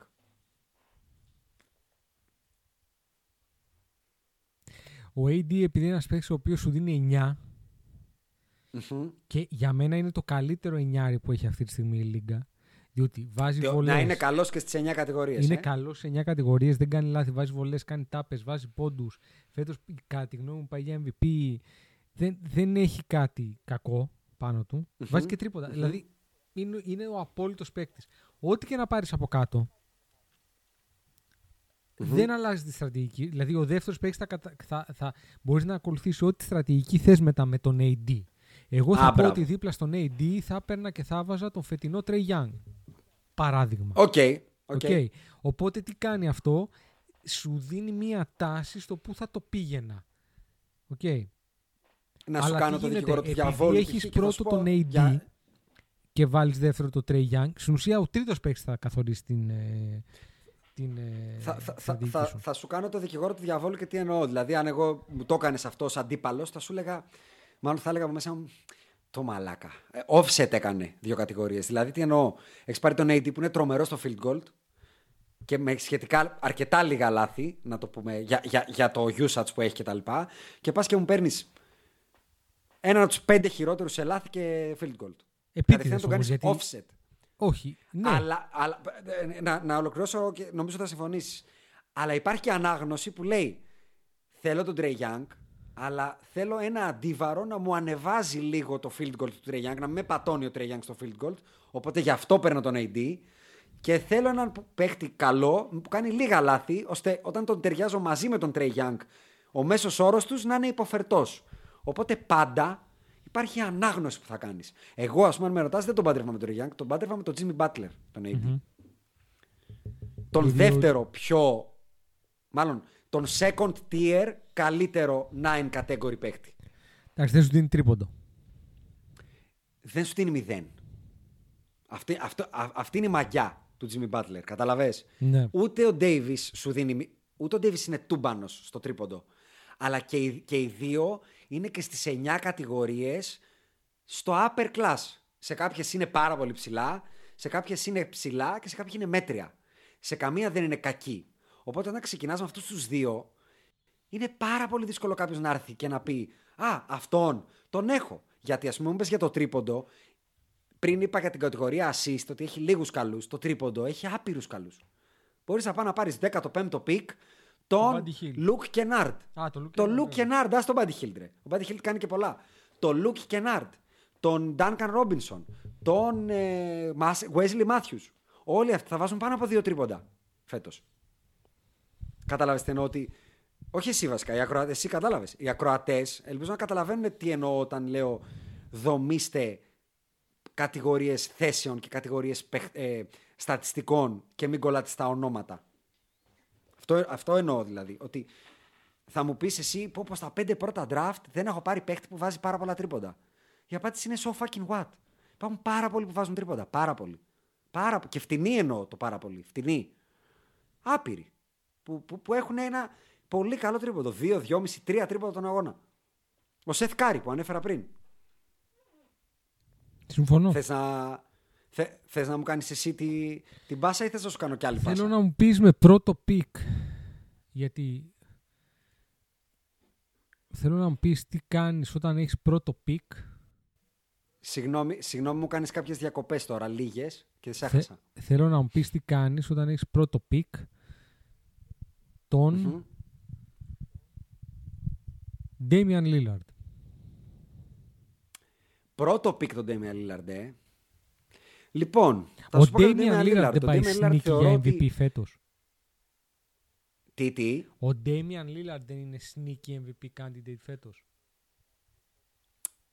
Έχω διαφορετικό view. Και θα σου πω γιατί. Θεωρώ ότι ο Damian Lillard φέτος έχει την πιο ικανή ομάδα να πάει all the way. Το έχουμε πει και από τα κανονικά μας podcast. Οπότε θεωρώ ότι ήρθε η ώρα ένας από τους πιο βιονικούς παίχτες του Fantasy είναι νομίζω μετά, το, μετά και το περσινό Towns ε, Πατατράκ ας πούμε είναι ο μακράν πιο βιονικός παίχτης στο πόσο παίζει και σε λεπτά και σε να μην έχει απουσίες. Θεωρώ ότι ήρθε η σεζόν που όχι θα έχει τραυματισμούς που απλά δεν θα είναι στα κόκκινα όλη τη regular season. Για να εξηγήσω στους ακροατές, ο Damian Lillard δεν έχει παίξει ποτέ στην καριέρα του, ποτέ λιγότερο από 73 αγώνες. Ποτέ. Έχει παίξει 3 σεζόν 82, 75-75, 73 και πέρσι 66-72. Και μιλάμε για 35 λεπτά, ε.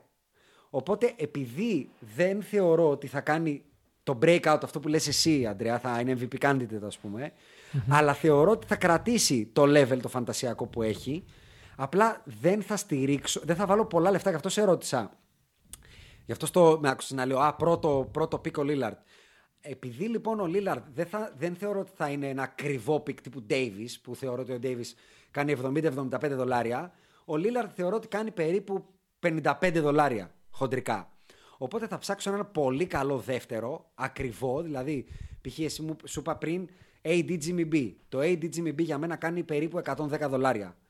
Αντίστοιχα τώρα θα σου φτιάξω κάτι με 110 δολάρια. Θα σου πω λοιπόν ένα παίχτη που κάνει περίπου 50 δολάρια πάλι, χοντρικά.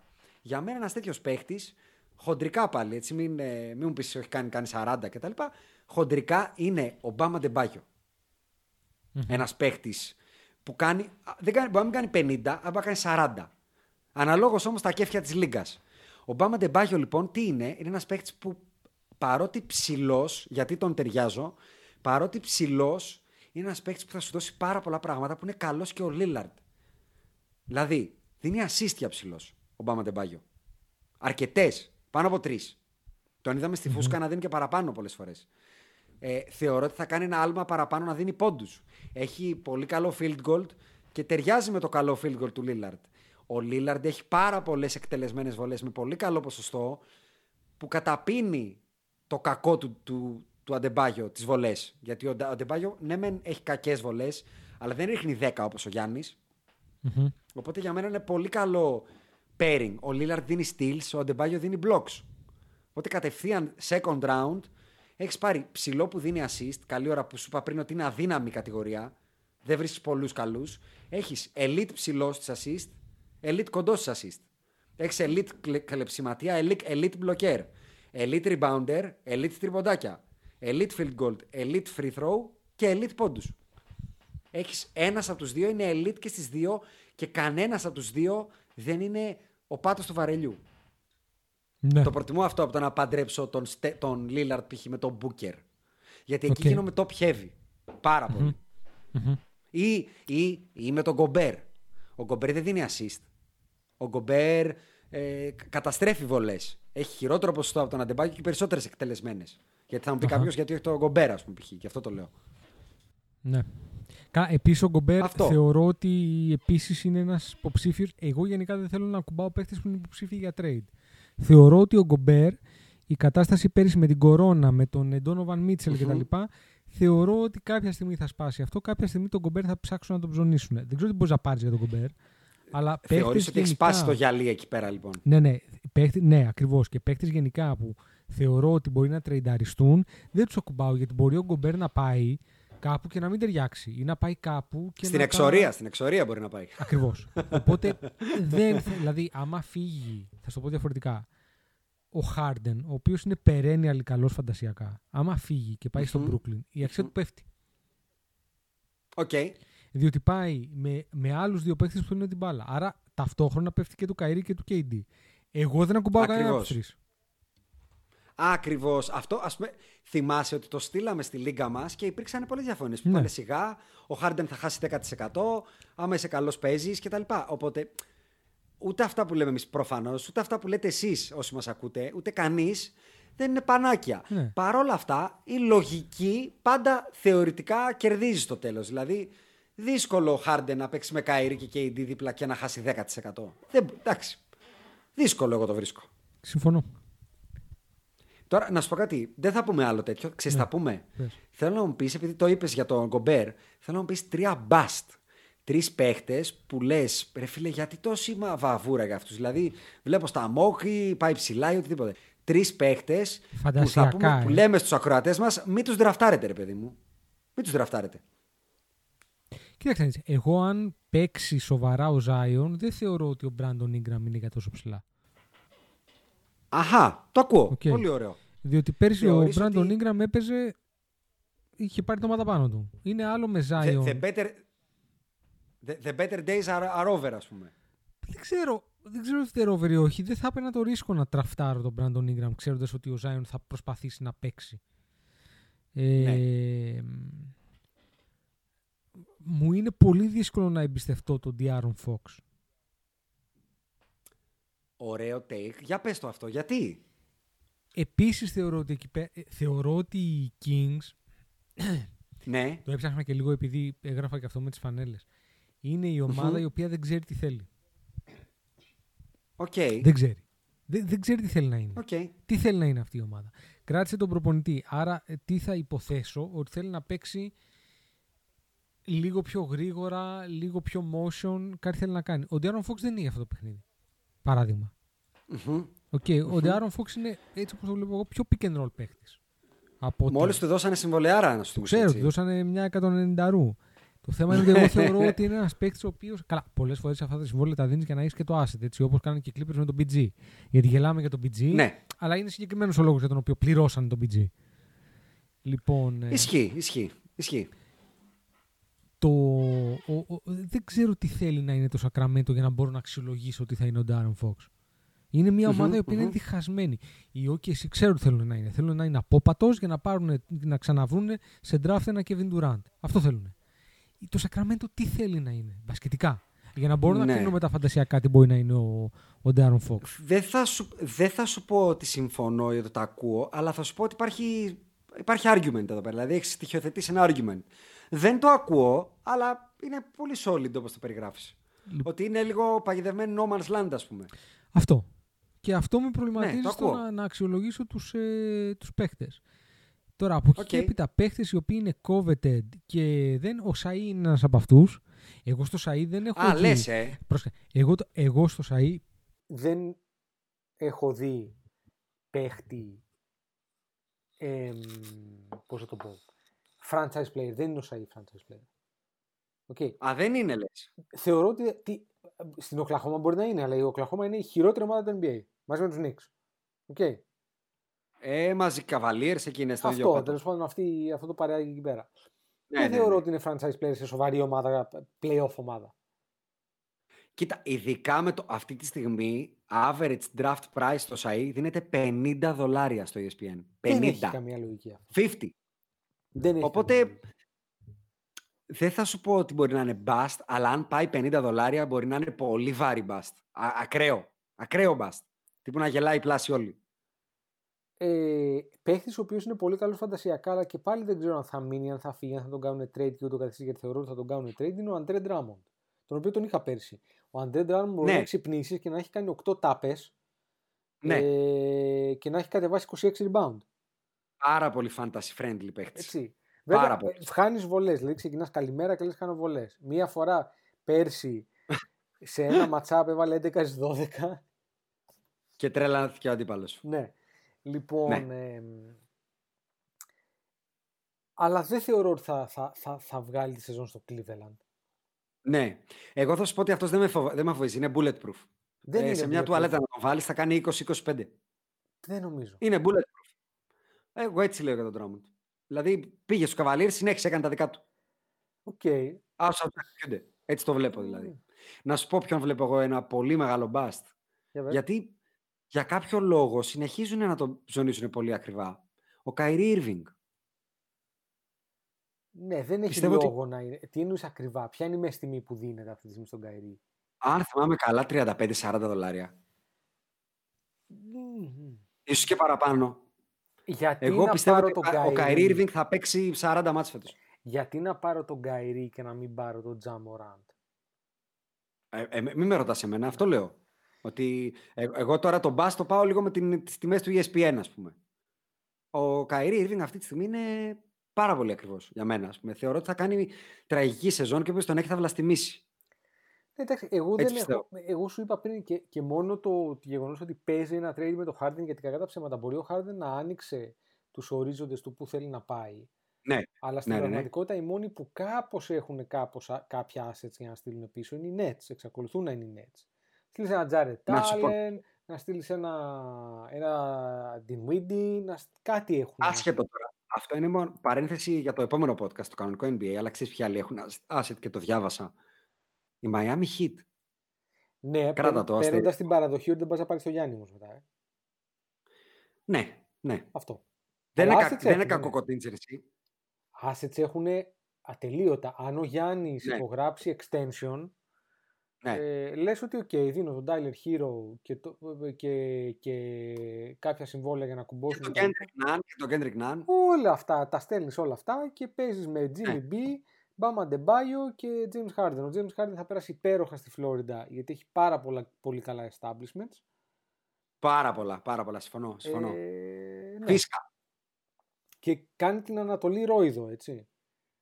Μετά. Θα την, κάνει, θα την κάνει πολύ ζόρικη την Ανατολή. Την κάνει πολύ Δηλαδή, ζόρικη. ο- Ο Γιάννης θα έχει μπλέξει για τα καλά εκεί. Λοιπόν, Συγγνώμη, ο Kyrie τώρα το είδα, είναι 43 δολάρια στο E ESPN αυτή τη στιγμή. Ναι, όχι, μου φαίνονται πολλά. Είναι πάνω από τον Kawhi Leonard, τον Paul George, τον DeAndre Ayton που συζητήσαμε. Πάνω από τον Jamal τον Murray, Bam είναι πάνω Ντεμπάγιο από- που συζητήσαμε. Πάνω από πολλούς που θεωρώ ότι είναι safer bet. Μμμ. Έτσι. Και, εγώ, και εγώ αυτό λέω. Safer bets, ακριβώς. Και για μένα το τρίτο πολύ δυνατό, αυτό ίσως είναι και το εκοφαντικότερο bust της, ε, της σεζόν για μένα, Όπα. και εδώ είναι hot take, Όπα. είναι ε, φαντασιακά πάντα έτσι. Αχα. Ε, μην μπερδεύεστε με την πραγματικότητα. Fantasy σημαίνει νούμερα κάθε φορά κτλ. Είναι ο Λεμπρόν. Α, καλά, ναι, ρε. Εντάξει, προφανώς. Ναι. Γιατί τον έχει τώρα στα πα- πάνω από 50 δολάρια το Λεμπρόν. Ο Λεμπρόν θεωρείς ότι θα παίξει περισσότερα από 35 παιχνίδια, 40. Άμα δεν Θεωρώ ότι θα χρειαστεί. παίξει 47 παιχνίδια. 47 παιχνίδια στα 72. Ναι, είναι, είναι, είναι, είναι λίγα για να πληρώσει πολλά λεφτά. Και εγώ έτσι Βεβαίως, λέω. ε, Εγώ έτσι φαντασιακά ο Λεμπρόν είναι παιχταράς, έτσι. Άμα παίξει 70 Δηλαδή- παιχνίδια, δεν το συζητάμε. Προφανώς, προφανώς, προφανώς. Αλλά αν μου έλεγε, ρε φίλε, πες μου τρεις που να μην πατήσω ούτε ένα δολάριο ο Θεός να κατέβει. Εντάξει, εκτός του απαταιώνα, ο Λεμπρόν για μένα είναι σίγουρα, ο Καϊρή είναι ο άλλος και ο. Ποιο είναι πατριό, το κόλλησε στο κεφάλι μου, δεν το θυμάμαι τώρα. Άκουστε το πριν, δεν θυμάμαι ποιον είπα καν. Είπαμε και πολλά, να χάσει την μπάλα. Λοιπόν, κάπου, Δεν ε, έχω χάσει την κοίτα, μπάλα. κα- Πάμε κάπου να το εδώ θα το, μαζέψουμε. θα το μαζέψουμε, ναι. Ναι, λοιπόν, θέλω να μου δώσεις τελευταίο ναι. ε, τους δύο παίχτες που εσύ θα ντράφταρες μέχρι τα πρώτα, τους πρώτους τρεις-τέσσερις γύρους, δύο παίχτες και δύο από τους τελευταίους. Κοίτα, Εξαρτάται γιατί αυτά είναι Όχι πολύ εσύ. σχετικά για το που θα το δύο βρεις. που αν έφταναν ποιους να πάρω ψηλά και ποιους να πάρω χαμηλά, θα έλεγες πάρα αυτούς. Θα σου πω ποιον πιστεύω πάρα πολύ. Ναι, Πισ- Υπάρχουν δύο-τρεις παίχτες. Υπάρχει ο Χάλι Μπέρτον. Από χαμηλά τώρα ξεκινάς. Ξεκινάω χαμηλά. Ωραία, Γιατί στα Halliburton, χαμηλά για να βρεις και καλό Sacramento. στυλ πρέπει να πας και σε rookies, έτσι. Ναι, ναι, ναι, προφανώς. Ε, ε, κάθισα και είδα απολογιστικά κάποιους rookies αφού έγινε το Μμ. draft. Και μου κόλλησε ο Χάλι Μπέρτον και μου κόλλησε άλλος ένας ο οποίος πήγε πολύ χαμηλά και δεν θυμάμαι και πώς τον λένε. Anyway, δεν έχει σημασία. Ο άλλος τον οποίο πιστε- πιστεύω πολύ ότι είναι πολύ καλός value παίχτης είναι ο Ματή Τιμπιουλέ. Α, από τη Φιλαδέλφια. Ναι. Να Ε, γεμίσει τη στατιστική σε κλεψίματα και τα λοιπά. Ε. Αυτό και άμα έχει βελτιωθεί και λίγο, που γιατί να μην έχει βελτιωθεί θα πω εγώ. Ε, ναι, ναι, ναι, ναι. ναι. Το ακούω ακούω, πολύ, το ακούω πολύ και, ακούω, το, ναι. και τους δύο τους ακούω. Κάτσε να σου δώσω και εγώ τους δύο χαμηλούς μου. Εγώ τώρα όταν λέμε χαμηλούς, σκεφτείτε ότι εννοούμε χοντρικά τους μονοδόλαρους, τους λεγόμενους. Αυτούς που πάνε 10ο, 11ο, 12ο pick σε μια ομάδα, τους παίρνεις με ένα δολάριο και σου δίνουν πάρα πολύ παραπάνω μέσα στη σεζόν. Εγώ λοιπόν θα σου πω ότι μονοδόλαρος για μένα δεν νομίζω ότι θα πάει πάνω από ένα δολάριο, αλλά θεωρώ ότι τα αξίζει το πάνω από ένα δολάριο, είναι ο παίκτης ονόματι Μάξι Κλίμπερ. Κλίμπα. Ναι. Ο Πορζίνκη θα λείπει πάρα πολύ από ό,τι, βλέπε, από ό,τι βλέπω. Άλλον δεν έχουν και δεν πήρανε. Έχουν τον Μαριάνοβιτς και τον Dwight Powell που έρχεται από αχίλιο τένοντα. Αχα. Είναι ο- για μένα ο μοναδικός αξιόπιστος σταθερός ψηλός του Ντόνσιτς. Και είναι μια ομάδα που ψάχνεις αυτή τη στιγμή το δεύτερο καλύτερο παίχτη και δεν μπορείς να πεις με σιγουριά, εκτός του Πονοζίκη που είναι όφε, Αχα. με σιγουριά ότι αυτός είναι. Για μένα ο Πάουελ που θα πάει στο ένα δολάριο το αξίζει και με το παραπάνω το δολάριό σας. Και ο δεύτερος παίκτη που για μένα θα πάει στο ένα δολάριο και το αξίζει. Και δεν μπορώ, πραγματικά δεν μπορώ να καταλάβω γιατί θα πάει στο ένα δολάριο και θα δεις ότι θα πάει και στο δικό μας draft στο ένα δολάριο. Είναι ο Mason Plumley. Και κράτα το όνομα και θα το δεις. Οκ. Από το Detroit. OK. Center. Γιατί δεν υπάρχουν πολύ καλοί, θα πω εγώ. Δώστε Λοιπόν, του μια ευκαιρία του Mason όσοι μας ακούτε. ε, παίχτη τον οποίο μ' αρέσει. Δώσε μου και τους δύο Ε, ψηλούς σου, ναι.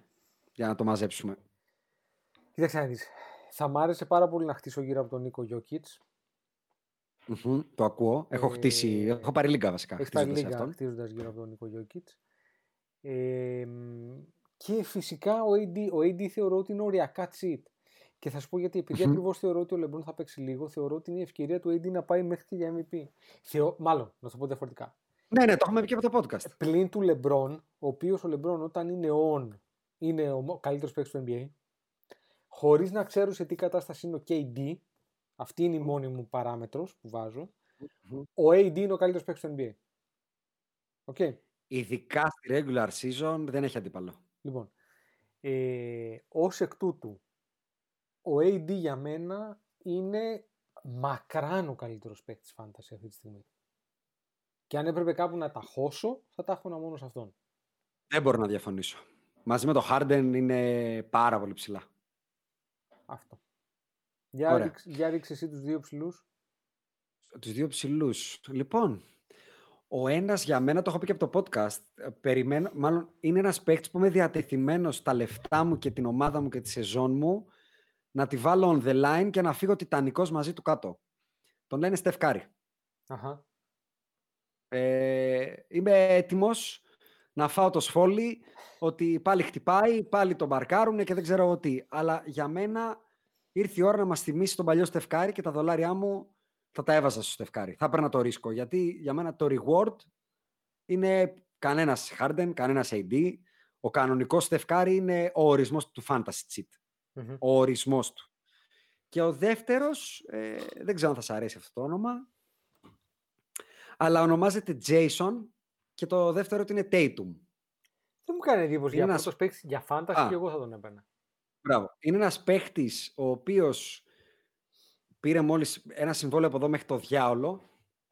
Είναι ένας παίχτης ο οποίος πέρσι έκανε πραγματικά καλή φαντασιακή χρονιά. Όχι όσο ίσως να έμεινε στο μυαλό όσων τον είχαν ας πούμε, ή όσων τον θέλανε σε trade κτλ. Ήταν, αν θυμάμαι καλά, στο top 20 ή κάτι τέτοιο, ή top 30. Δεν ήταν ε, πάνω στη, στη δεκάδα, ας πούμε. Ε, αλλά που φέτος ε, ήταν, είναι, είναι μάλλον η ώρα που θα έχει όλες τις μπάλες του κόσμου και τις μπάλες μου και τις μπάλες σου ε, να τις πετάει μέσα στα καλάθια. Δηλαδή, Κέμπα Walker άγνωστο πότε και αν θα ξαναπαίξει. Gordon Hayward έχει φύγει από εκεί. Κανένα παίχτη δεν πήρανε. Με τον Jeff Teague ούτε να γελάσω δεν μπορώ. Ε, δεν μπορώ να βρω τρόπο που αυτή η ομάδα θα μπορεί να βάζει ε, 90% πόντους το βράδυ και ο, Δια- ο Jason Tatum να μην έχει 30. Μέσο όρο 30. Ναι. Δεν, μπο- δεν μπορώ να το δω με τίποτα. Ναι. Δηλαδή πες μου εσύ. Οπότε Όχι, γι' αυτό ναι, λέω ναι, ότι το ακούω. επειδή είναι ένας, επειδή είναι ένας all-around παίχτης, δίνει και την τάπα του, δίνει ένα κλέψιμο. Δηλαδή πέρσι, καλή ώρα, είχε 3 τρίποντα, 23, 23 πόντους, 7 rebound, 3 assist, 1,4 κλεψίματα, 0,9 τάπες, ε, σε 34 λεπτά. Φέτος πιστεύω ότι θα παίξει 37 λεπτά και με πολύ περισσότερο usage. Οπότε, αν μπορούσα με κάποιο τρόπο να έχω τον Steph Curry και τον Jason Tatum, θα ήμουν πολύ χαρούμενος, Μάλιστα. θα πω. Όσοι Αυτά. λοιπόν ε, από την Λουγκ ε, φτάσατε μέχρι το τέλος να ακούσετε αυτό το podcast, ξέρετε λοιπόν και ποια είναι η στρατηγική ακριβώς. Βασικά Ναι, σας ναι, τα έχετε πει όλα. πάρει και τα βρακιά μας και τα Ναι, πάντα, ναι, αλλά όλα, δεν πειράζει. όλα, Μπροστά στους podbusters μας, ε, χαλάει όλα, δεν Ε, πειράζει. ακριβώς, ακριβώς. Λοιπόν, Ε, ωραία. ευχαριστούμε που μας ακούτε, θα πω. Ελπίζω να σας άρεσε. Δεν ξέρω καθόλου πώς θα το πάρετε αυτό το podcast. Και θα είναι από τα ελάχιστα podcast που θα πω ότι θέλω πάρα πολύ και εγώ και ο Ανδρέας το input σας Ναι. με σχόλια, με παρατηρήσεις κτλ. Δεν είναι σαν τα άλλα που ξέρουμε ότι και να μην μας πείτε λέξη το ακούτε και σας αρέσει πλέον. Εδώ θέλουμε πολύ το input σας και άμα σας αρέσει να το ξανακάνουμε και εννοείται να κάνουμε τη λίγα μας του χρόνου. Εμείς το θέλουμε, σας το ανακοινώσαμε και στείλτε μας από τώρα ε, θέληση. Την επόμενη εβδομάδα έχουμε όλο το preview. Ναι, ναι. Ε, ναι. Με Άκη πάλι στα μικρόφωνα. Ναι, ναι, ναι. ναι. Όλο το... ε, τι- την επόμενη εβδομάδα είναι η extravaganza. Έχει preview, έχει rankings, έχει awards, έχει over-under. Θα το κάνουμε. έχει... το κάνουμε. Μέχρι τότε Τρεις ώρες όμως, podcast όποιος θα είναι. ακούει ξέρει και φάνταση πλέον. Αυτό. Καλό βράδυ. Γεια σας.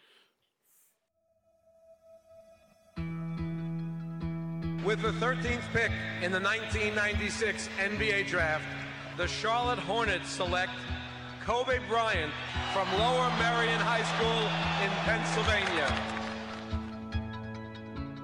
Portland has three timeouts left. The Lakers have two. Bryant to shot.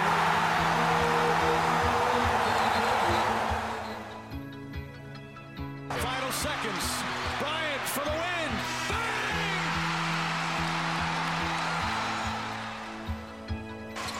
Artest looking, gets it to Bryant. Bryant dribbling, has to put it up at the buzzer. Banks it in! Oh, he banks in the three! And the Lakers win the game!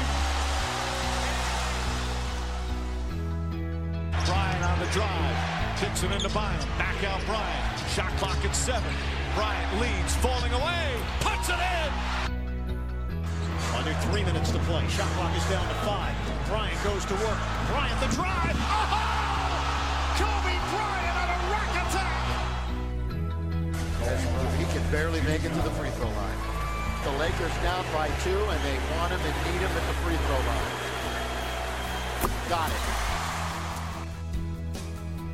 The Lakers down one. Will Kobe give them one last gamer? Bryant on the move with the jumper. He oh, my! 58 points! Lakers lead! What can I say? Mamba out.